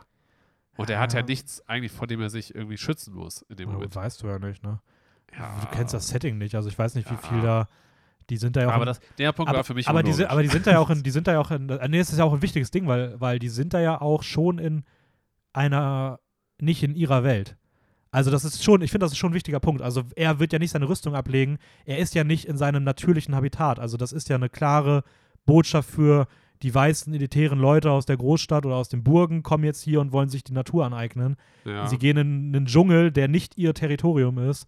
Ähm, natürlich, also er hat gesehen, wie die Hälfte seiner Leute gestorben, äh, nicht die Hälfte, alle seine Leute gestorben ja, sind. Ja, Natürlich ist diese eine Gefahr seiner Ansicht nach beseitigt, aber er wird ja trotzdem, wird er das nicht einfach weglegen, weil er weiß ja nicht, was da noch ist. Also, wenn du in einem Ah, Gebiet bist, okay. wo alle deine Leute schon tot sind, würde ich jetzt auch nicht sagen, ja, okay, die eine Gefahr ist vorbei, mehr gibt es ja hier wahrscheinlich nicht. Ich kenne mich zwar gar nicht aus, aber Ja. weil das ist ja schon ein wichtiger Punkt, diese Kolonial also es ist ja auch sehr viel Richtung Kolonialismus, Natur Ja. wird vereinnahmt von den anderen Leuten und sowas und wehrt sich, steckt da ja auch sehr stark drin und wenn ich mir jetzt überlegen würde, die Amerikaner besiedeln, äh, die, die, die Briten, ich weiß gar nicht, was, was die waren, aber irgendwer besiedelt Amerika und äh, die treffen an der Küste auf Natives und da bringen irgendwie die Natives alle bis auf eine Person um und dann sterben auch die Natives und die Person würde jetzt durch das frisch entdeckte Amerika laufen, würde ich auch nicht sagen, dass die sich denkt, ja gut, ich habe die fünf Leute umgebracht, die uns alle getötet haben, lege ich mal meine Rüstung ab und gehe mal frei durchs Land so. Also, Ja. weiß ich nicht. Sehe ich Ja, nicht so. Kommt halt darauf an, wie, wie du halt siehst, was deine Überlebenschancen erhöht. Ob Ja, du halt gut, eher auch- schneller bist oder geschützter. Ja, aber er, er denkt ja in dem Moment, okay, ich, ich kann das Ding hinter mir herziehen, ich gehe jetzt einfach zurück, wo wir hergekommen sind und ist ja egal, ob ich ein paar Minuten länger brauche. Ich habe meine, meine Rüstung, ich kann mich verteidigen, das passt Ja, schon. ja, gut. So, ich bin Ritter, damn it. so. Also, weiß ich nicht. Sehe ich anders. Ist ja auch voll okay. Deswegen hat auch diese Folge einfach unterschiedliche Plätze uns erreicht. Ich glaube, da bist du, da bist du auf dem falschen, auf dem falschen Pfad, hast du den Ritter falsch Ah, verstanden. ja, falscher Fuß erwischt. Ja. Ähm, aber ich finde trotzdem wichtig ist, natürlich macht der Film auch eine Emotionalisierung hin zu ihr auch ein bisschen schwierig teilweise, weil sie ja schon auch jemand ist, die alle anderen umgebracht hat. Zuerst mal. Also, Ja. wie, was da natürlich der Auslöser dafür war, aber ich finde, sie ist natürlich auch als schon mit dieser Sirenen-Mythologie versehen, Ja. dass sie auch eine gefährliche Ja, klar, natürlich. Figur ist so. Ja. Ähm, aber ja, die letzten fünf Minuten, also für mich ist es auch die beste, das beste Finale der Staffel, ohne Frage. Ähm, bei dir ist es dann wahrscheinlich insgesamt Platz 2 nur geworden, Ja, ja, insgesamt was die einzelnen Platz Folgen zwei, angeht. Ja. Was hast du da gegeben? Ja, auch 9 von 10. Okay, ja, ich habe ja auch. Bei mir ist es eine hohe 9 von 10. Die ist für mich ungefähr auf einem Level mit Sima Blue. Also ich finde, Okay. das ist bei mir auch mein, mein Platz 2 aller Zeiten bisher. Ähm, bin nur so am überlegen, ob ich sie auf Platz 1 setzen würde, aber ich habe Sima Blue zu lange nicht mehr gesehen, deswegen traue ich es mich gerade nicht. Ja, Aber geht's. es, sie war für mich auch schon weit stärker als alle anderen.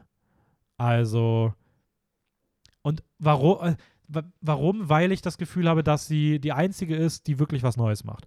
Alle anderen Folgen passen für mich irgendwie zu einer anderen Folge von ja, früher. ja, ja, ich weiß, was du meinst. Und ja. das ist halt so in jeder Hinsicht was Neues. Es ist schwer, über sie zu reden, weil du sie kaum, weil du sie schwer greifen kannst. Sie ist sehr künstlerisch. Ja. Sie traut sich erzählerisch auch komplexe Sachen zu machen. Sie ist einzigartig animiert. Ja. Und sie hat auch wirklich eine einzigartige Story. Und alles wirkt unique an dieser Folge. Und es hat keine andere Folge. Alle anderen Folgen, ich könnte dir sofort sagen, welche Folge da am ehesten direkt aus Ja. alten Staffeln zupasst. So. Ähm, und das Ja, finde ich auch das ist so das Einzige, was ich, was ich vielleicht so als groben Kritikpunkt für die ganze Serie sagen würde. Ich finde immer noch, dass sie weitaus diverser sein könnten und repräsentativer sein könnten und sich mehr trauen könnten, auch. Sie haben, es gibt so viele Folgen und da kannst du schon auch mehr verschiedene Sachen erzählen. Es ist schon oft mittlerweile immer so ein bisschen das Gleiche. Äh, Zwar in einer guten Qualität, aber so richtig viel Neues gemacht hat, hat die neue Staffel irgendwie nicht. Ja. So. Und das finde ich so, ist ein bisschen schade. Ich fand sie trotzdem bisher die beste Staffel, ähm, weil sie irgendwie die konstanteste ist. Ich meine, man kann es schwer mit der ersten sind- vergleichen, weil die einfach. eigentlich fast alle, also fast alle Folgen, vielleicht auf eine Ausnahme von ein oder zwei Folgen, echt gute Sachen. Also, Ja. Und man darf nicht vergessen, dass die erste Staffel halt auch 18 Folgen hatte. Dass da halt mehr Nieten Ja. dabei sind, ist halt ja, auch klar so. Ja, Ne? klar.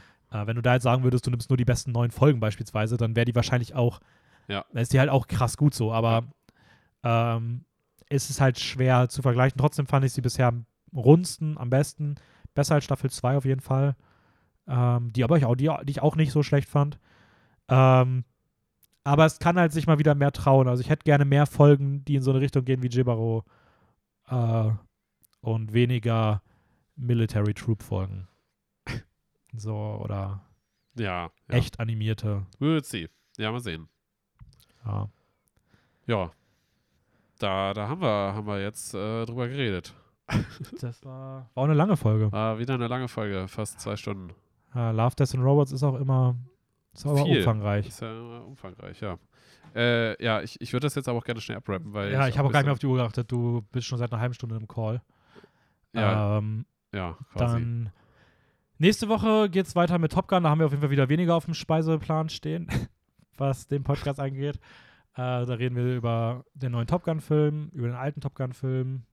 Gar nicht über viel mehr. Also, ja, vielleicht wird das auch eine kürzere Folge diesmal. ja, vielleicht wird das wa- wahrscheinlich nie. Ich glaube, immer, immer wenn wir das sagen, Wir, wird's wir reden immer einfach über irgendwas. Ja. Ähm, aber schalt da gerne wieder ein. Ähm, und ja, wir, wir machen jetzt einfach Schluss hier. Das bringt Ja, ja, müssen wir nicht äh, heiß um den Brei labern und, Ich hoffe, euch hat auch Love, Death and Robots gefallen. und, und äh, schaut euch ähm, Everything Everywhere All at Once an, wenn ihr das, wenn ihr das noch irgendwie offen stehen habt, die Möglichkeit habt, Ja. dann Oder natürlich auch X und Chip und Chap. Chip and Day. das. Yes. Gut. Gut. Ähm, Schönes Leben, viel Spaß. Tschö. Ciao.